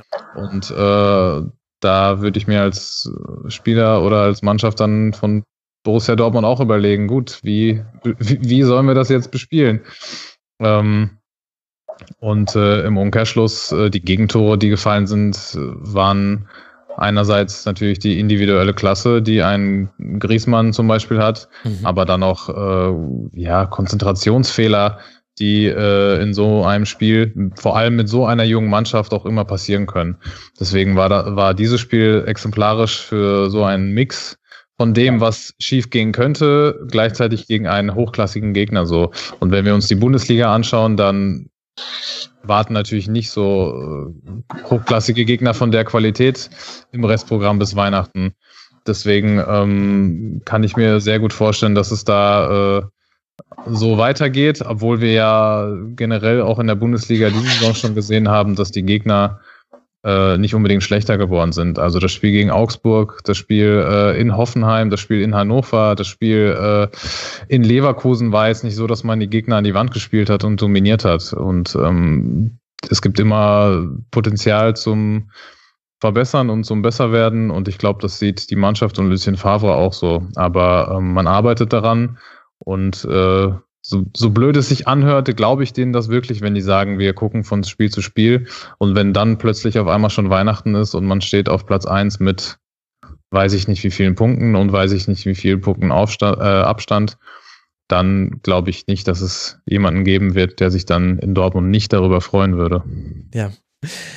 Da lehnst du dich auch wieder nur aus einem Fenster, das im Erdgeschoss beheimatet ist. Äh, da hast ja, du definitiv so recht. Es wird auch sehr helfen, äh, dass die wahrscheinlich mutmaßlich etwas anspruchsvolleren Aufgaben, nämlich Werder und Gladbach hinten raus in der, in der, letzten englischen Woche vor Weihnachten, dass das die beiden Heimspiele sind äh, gegen Werder und dann eben gegen Gladbach. Wir gucken es uns ganz interessiert an. Ich könnte noch ewig mit dir weitersprechen, aber wir haben noch zwei Spiele, die ja auch noch hier eine kurze Erwähnung wenigstens äh, finden sollen. Für die Bayern geht es jetzt dann auch weiter nach der Länderspielpause. Erstmal muss man im Länderspielrhythmus antreten und dann empfängt man zu Hause Fortuna Düsseldorf und dann Benfica Lissabon. Das nächste Spiel, über das ich mit euch gerne sprechen wollen würde, ist eins von zwei 2 zu 1 Spielen, über das wir noch reden wollen würden. Ihr erinnert euch, wir sind immer noch bei der Reihenfolge der Heimspiele. Die TSG aus Hoffenheim gewinnt gegen den FC Augsburg mit 2 zu 1 und holt sich damit Tabellenplatz 6 nach diesem 11. Bundesligaspieltag. 19 Punkte, ein Pünktchen damit hinter den Bayern, die auf Tabellenplatz 5 liegen. Damit gewinnen sie zum vierten Mal in Folge, Saskia und zeigen sich mal wieder völlig unbeeindruckt von dem, was unter der Woche passiert. Eigentlich egal, wie sie da abschneiden, in der Liga läuft es dann irgendwie schon. Wie kriegt Hoffenheim das denn hin? Und wie hat es in diesem Spiel gegen Augsburg funktioniert? Ja, also was du gerade angesprochen hast, ist, glaube ich, ähm, ein Faktor, den man auch auf jeden Fall auf Jürgen Nagelsmann zurückbeziehen muss. Also man ihm das auf jeden Fall als Stärke anerkennen muss, dass er halt mhm. halt eben seine Mannschaft immer wieder so ähm, ja aufgestellt, eingestellt bekommt, dass man ihr eben nicht anmerkt, dass sie irgendwie vor zwei, drei äh, Tagen erst äh, 2 zu 2 gegen Lyon gespielt hat. Ähm, das war Lyon. Ja. Und ähm, ja, gut, ich meine, das Spiel jetzt hier, da hätte Augsburg natürlich auch mehr draus machen können und äh, hätte auch am Ende 2 zu 2 stehen können oder mhm. ähm, aber klar, also man hat schon gesehen, dass es das, das Hoffenheim ist ja, ist ja darauf ausgelegt, Konter zu spielen. Also, und das funktioniert sehr oft sehr gut. Und genau so hat es halt hier auch funktioniert. Und ähm, ich war beim, beim Champions League-Spiel gegen ähm, Manchester City, mhm. ähm, wo Hoffenheim auch sich super präsentiert hat. Am Ende zwar auch nicht äh, das mitnehmen konnte, was sie, was sie wollten, aber ja, ähm, das, das funktioniert halt. Und ich finde, das ist halt auch ähm, Nelson, den sie da im, im Team haben, den sie geholt haben, den 18-Jährigen.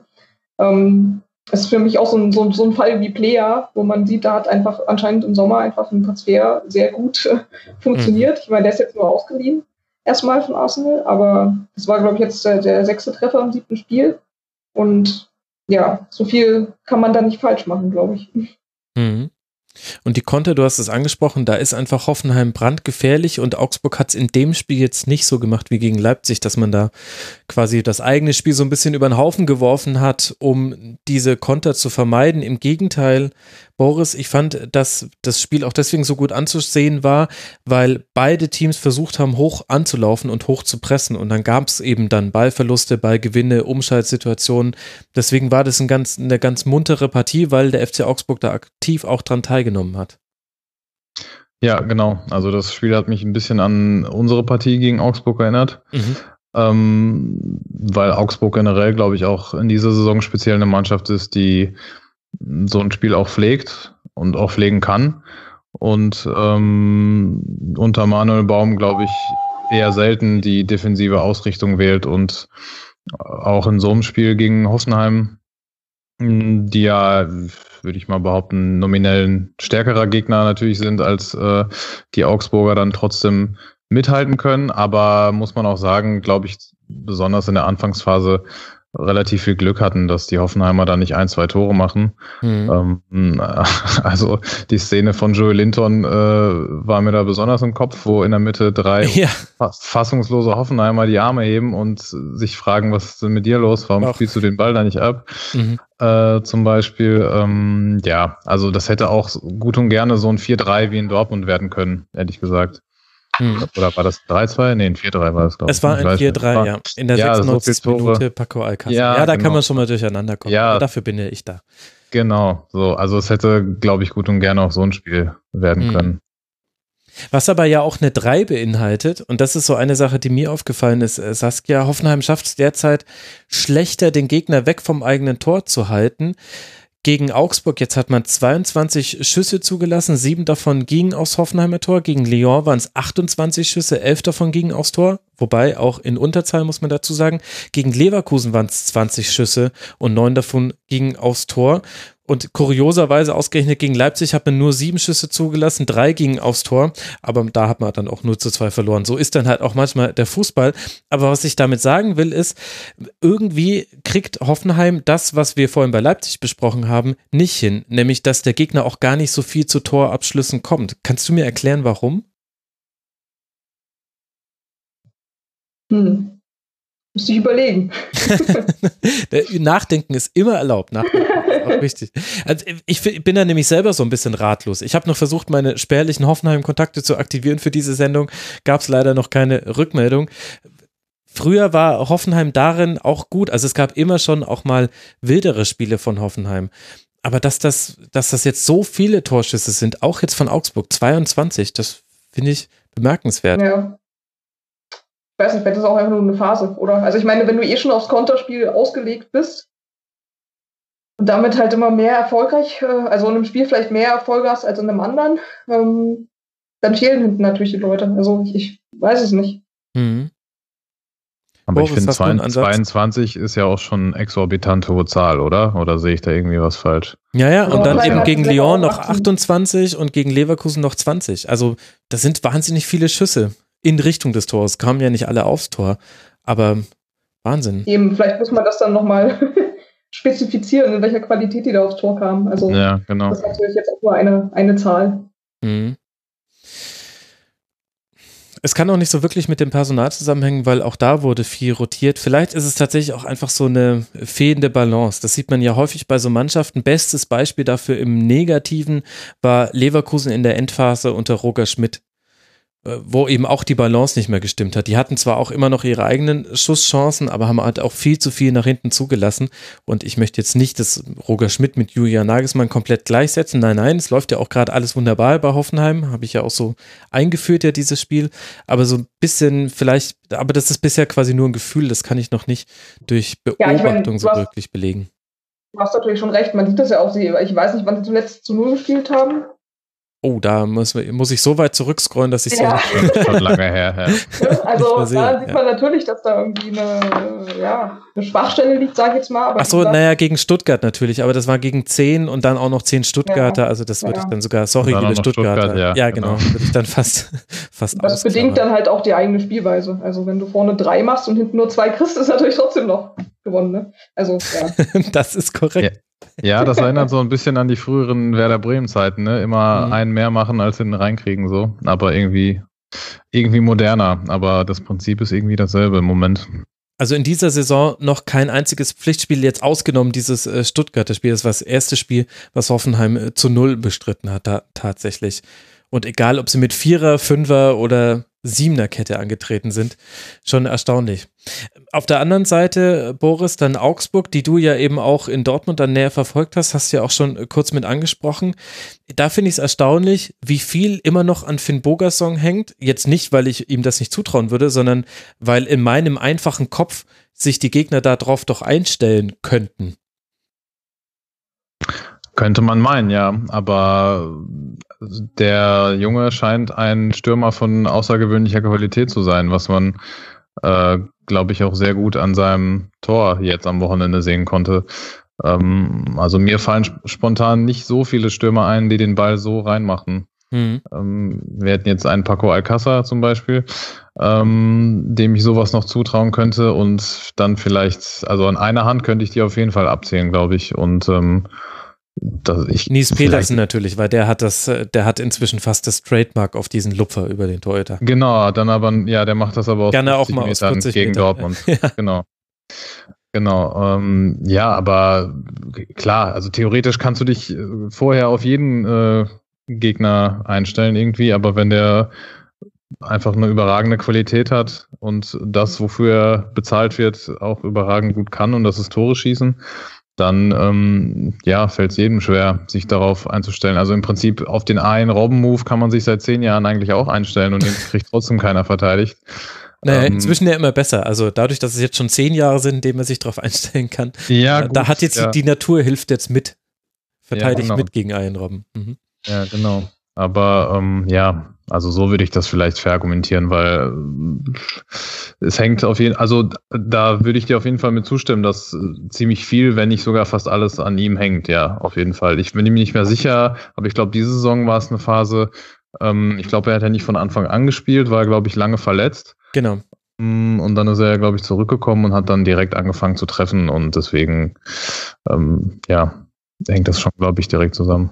Hat direkt einen Hattrick gemacht, wenn ich es gerade noch genau, richtig ja, habe. Das dürfte sein erstes Spiel gewesen sein. In dieser Partie jetzt gegen Hoffenheim waren es wieder sechs Torschüsse und vier Torschussvorlagen. Also da ist Dreh- und Angelpunkt dann wirklich mal gerechtfertigt und eben besonders bitter. Da hat sich auch Manuel Baum, glaube ich, auch sehr drüber geärgert, dass eben das 1 zu 0 dann nach der größten Chance von Augsburg gefallen ist und man eben dann ausgekontert wurde. Da hat Martin Hinteregger sich in einem Zweikampf mal nicht so gut verhalten und dann gab es das 0 zu 1 gegen die ja bekanntermaßen gute Kontermannschaft Hoffenheim, haben wir thematisiert. Hoffenheim wird jetzt nach der Länderspielpause antreten in Berlin. Aufmerksame Hörerinnen und Hörer wissen das schon und die wissen auch, dass Augsburg dann ein Heimspiel gegen Eintracht Frankfurt haben wird in zwei Wochen, womit wir beim letzten Spiel dieses elften Spieltags angelangt wären. Am Freitagabend, da ist es passiert, Saskia, der zweite Saisonsieg von Hannover 96, ein 2 zu 1 nach Toren von Linton Meiner in der 31. Minute und einem verwandelten Strafstoß von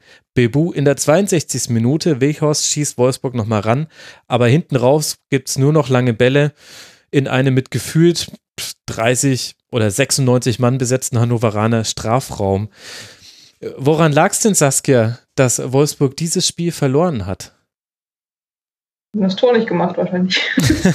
also sie haben ja schon unfassbar viele Chancen liegen lassen. Also das muss man einfach konstatieren. Dass da am Ende Hannover gewinnt, äh, hätte man jetzt äh, rein, rein von der Chancen äh, vor, ja, Vorhandensein von Chancen nicht gedacht, glaube ich. Mhm. Also, und äh, den, den Elfmeter, den sie bekommen, der ist sogar relativ schmeichelhaft, finde ich, in Wolfsburg bekommt. Mhm. Ja. Ähm, also bis heute ja. wüs wüsste ich nicht, ob da wirklich eine Berührung vorlag. Ja. also schon einigermaßen da, skurril. Äh, dafür äh, st stellen sie sich halt selber relativ stimmlich an und verursachen einen Elfmeter, der ja vielleicht zu verhindern gewesen wäre, wenn, wenn die Abwehr da irgendwie, also ich, ich habe das Gefühl, die, die Wolfsburger Abwehr ist auch einfach total leicht ausspielbar. Die Zuständigkeiten haben da irgendwie oft nicht, nicht so ganz gepasst. Und dann ist man irgendwie oft hinterhergerannt. Also mhm.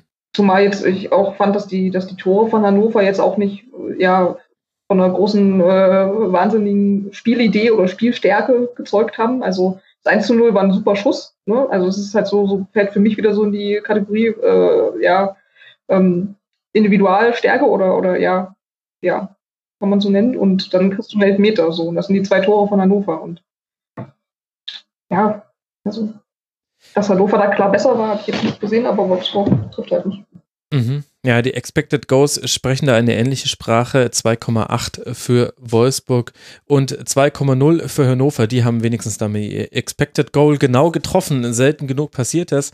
Ja, Boris, kannst du mir dann erklären, warum die Halbzeiten so auseinandergingen? Also zu Beginn der zweiten Halbzeit hatte der VfL ein Füllhorn an Chancen. Das waren jetzt nicht immer die riesig großen Chancen, aber es war deutlich anders als zur ersten Halbzeit, wo offensiv vom VfL fast gar nichts zu sehen war.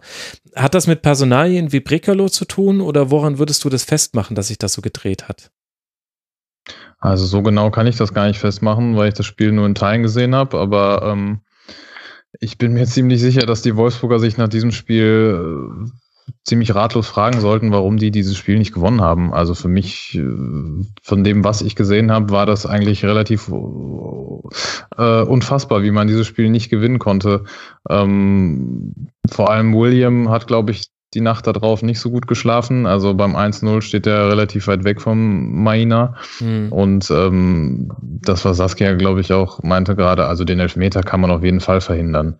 Ähm, also durch etwas klügere Zweikampfführungen ähm, gibt es da gar nichts. Und ähm, ich kann jetzt keine speziellen Faktoren benennen, warum das zu Anfang der zweiten Halbzeit so viel besser war bei Wolfsburg als zur ersten. Aber ähm, allein die Tatsache, dass es so war, und die die Chancen einfach nicht genutzt haben und teilweise waren das auch schon echt gute Chancen.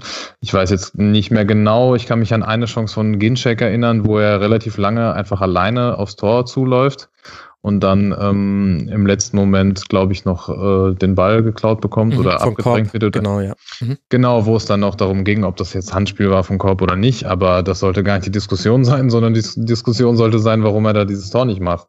Und ähm, ja, eine, eine relativ bittere und ziemlich unnötige Niederlage am Ende für die Wolfsburger gegen Hannoveraner, die auf gar keinen Fall besser waren. Das kann, kann man, glaube ich, festhalten.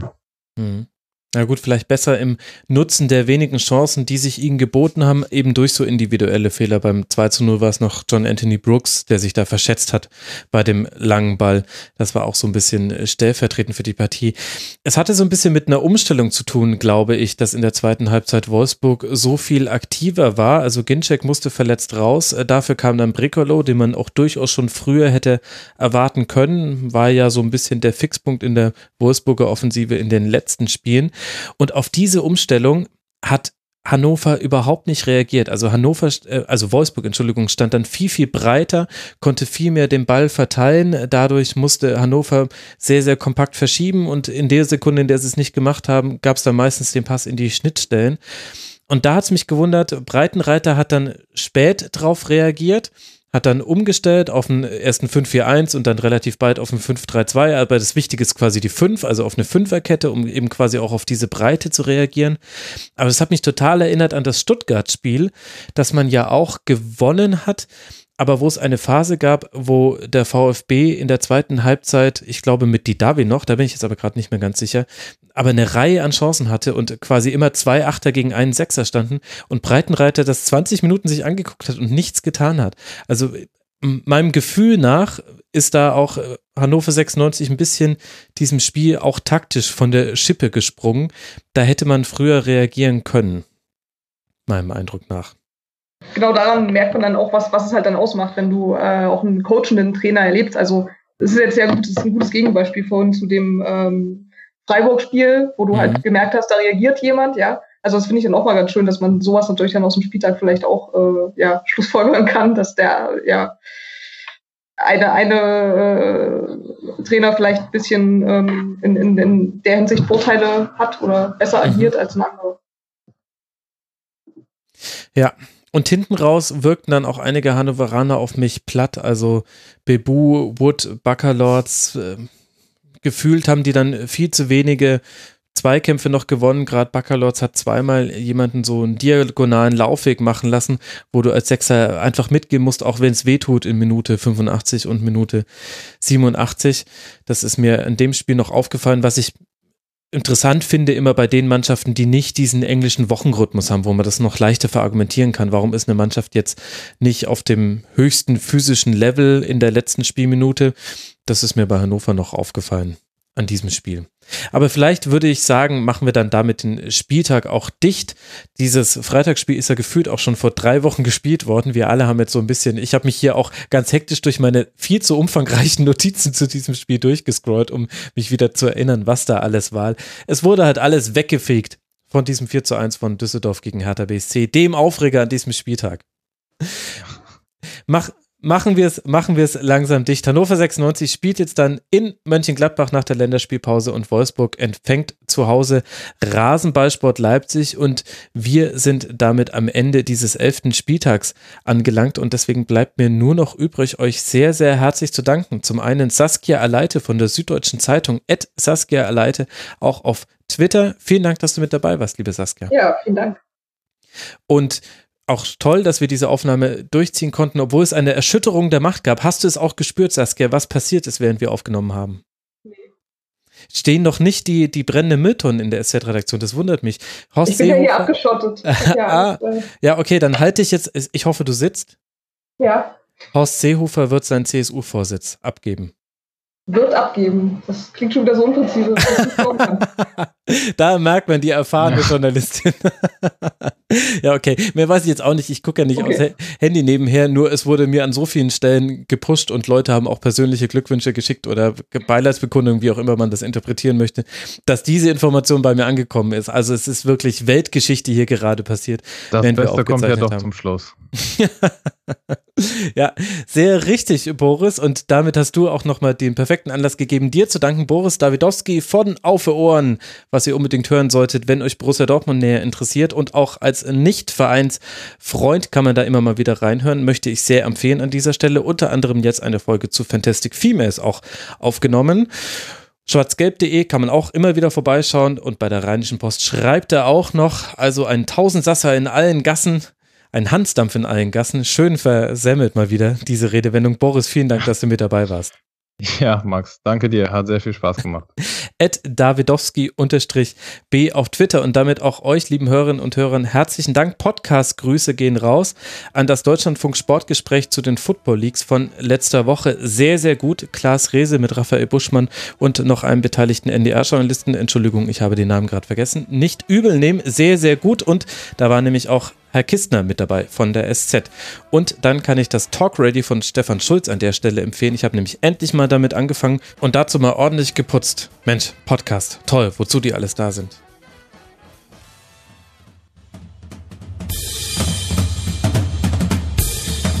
Das war die Rasenfunk-Schlusskonferenz. Wir gehen nun zurück in die angeschlossenen Funkhäuser.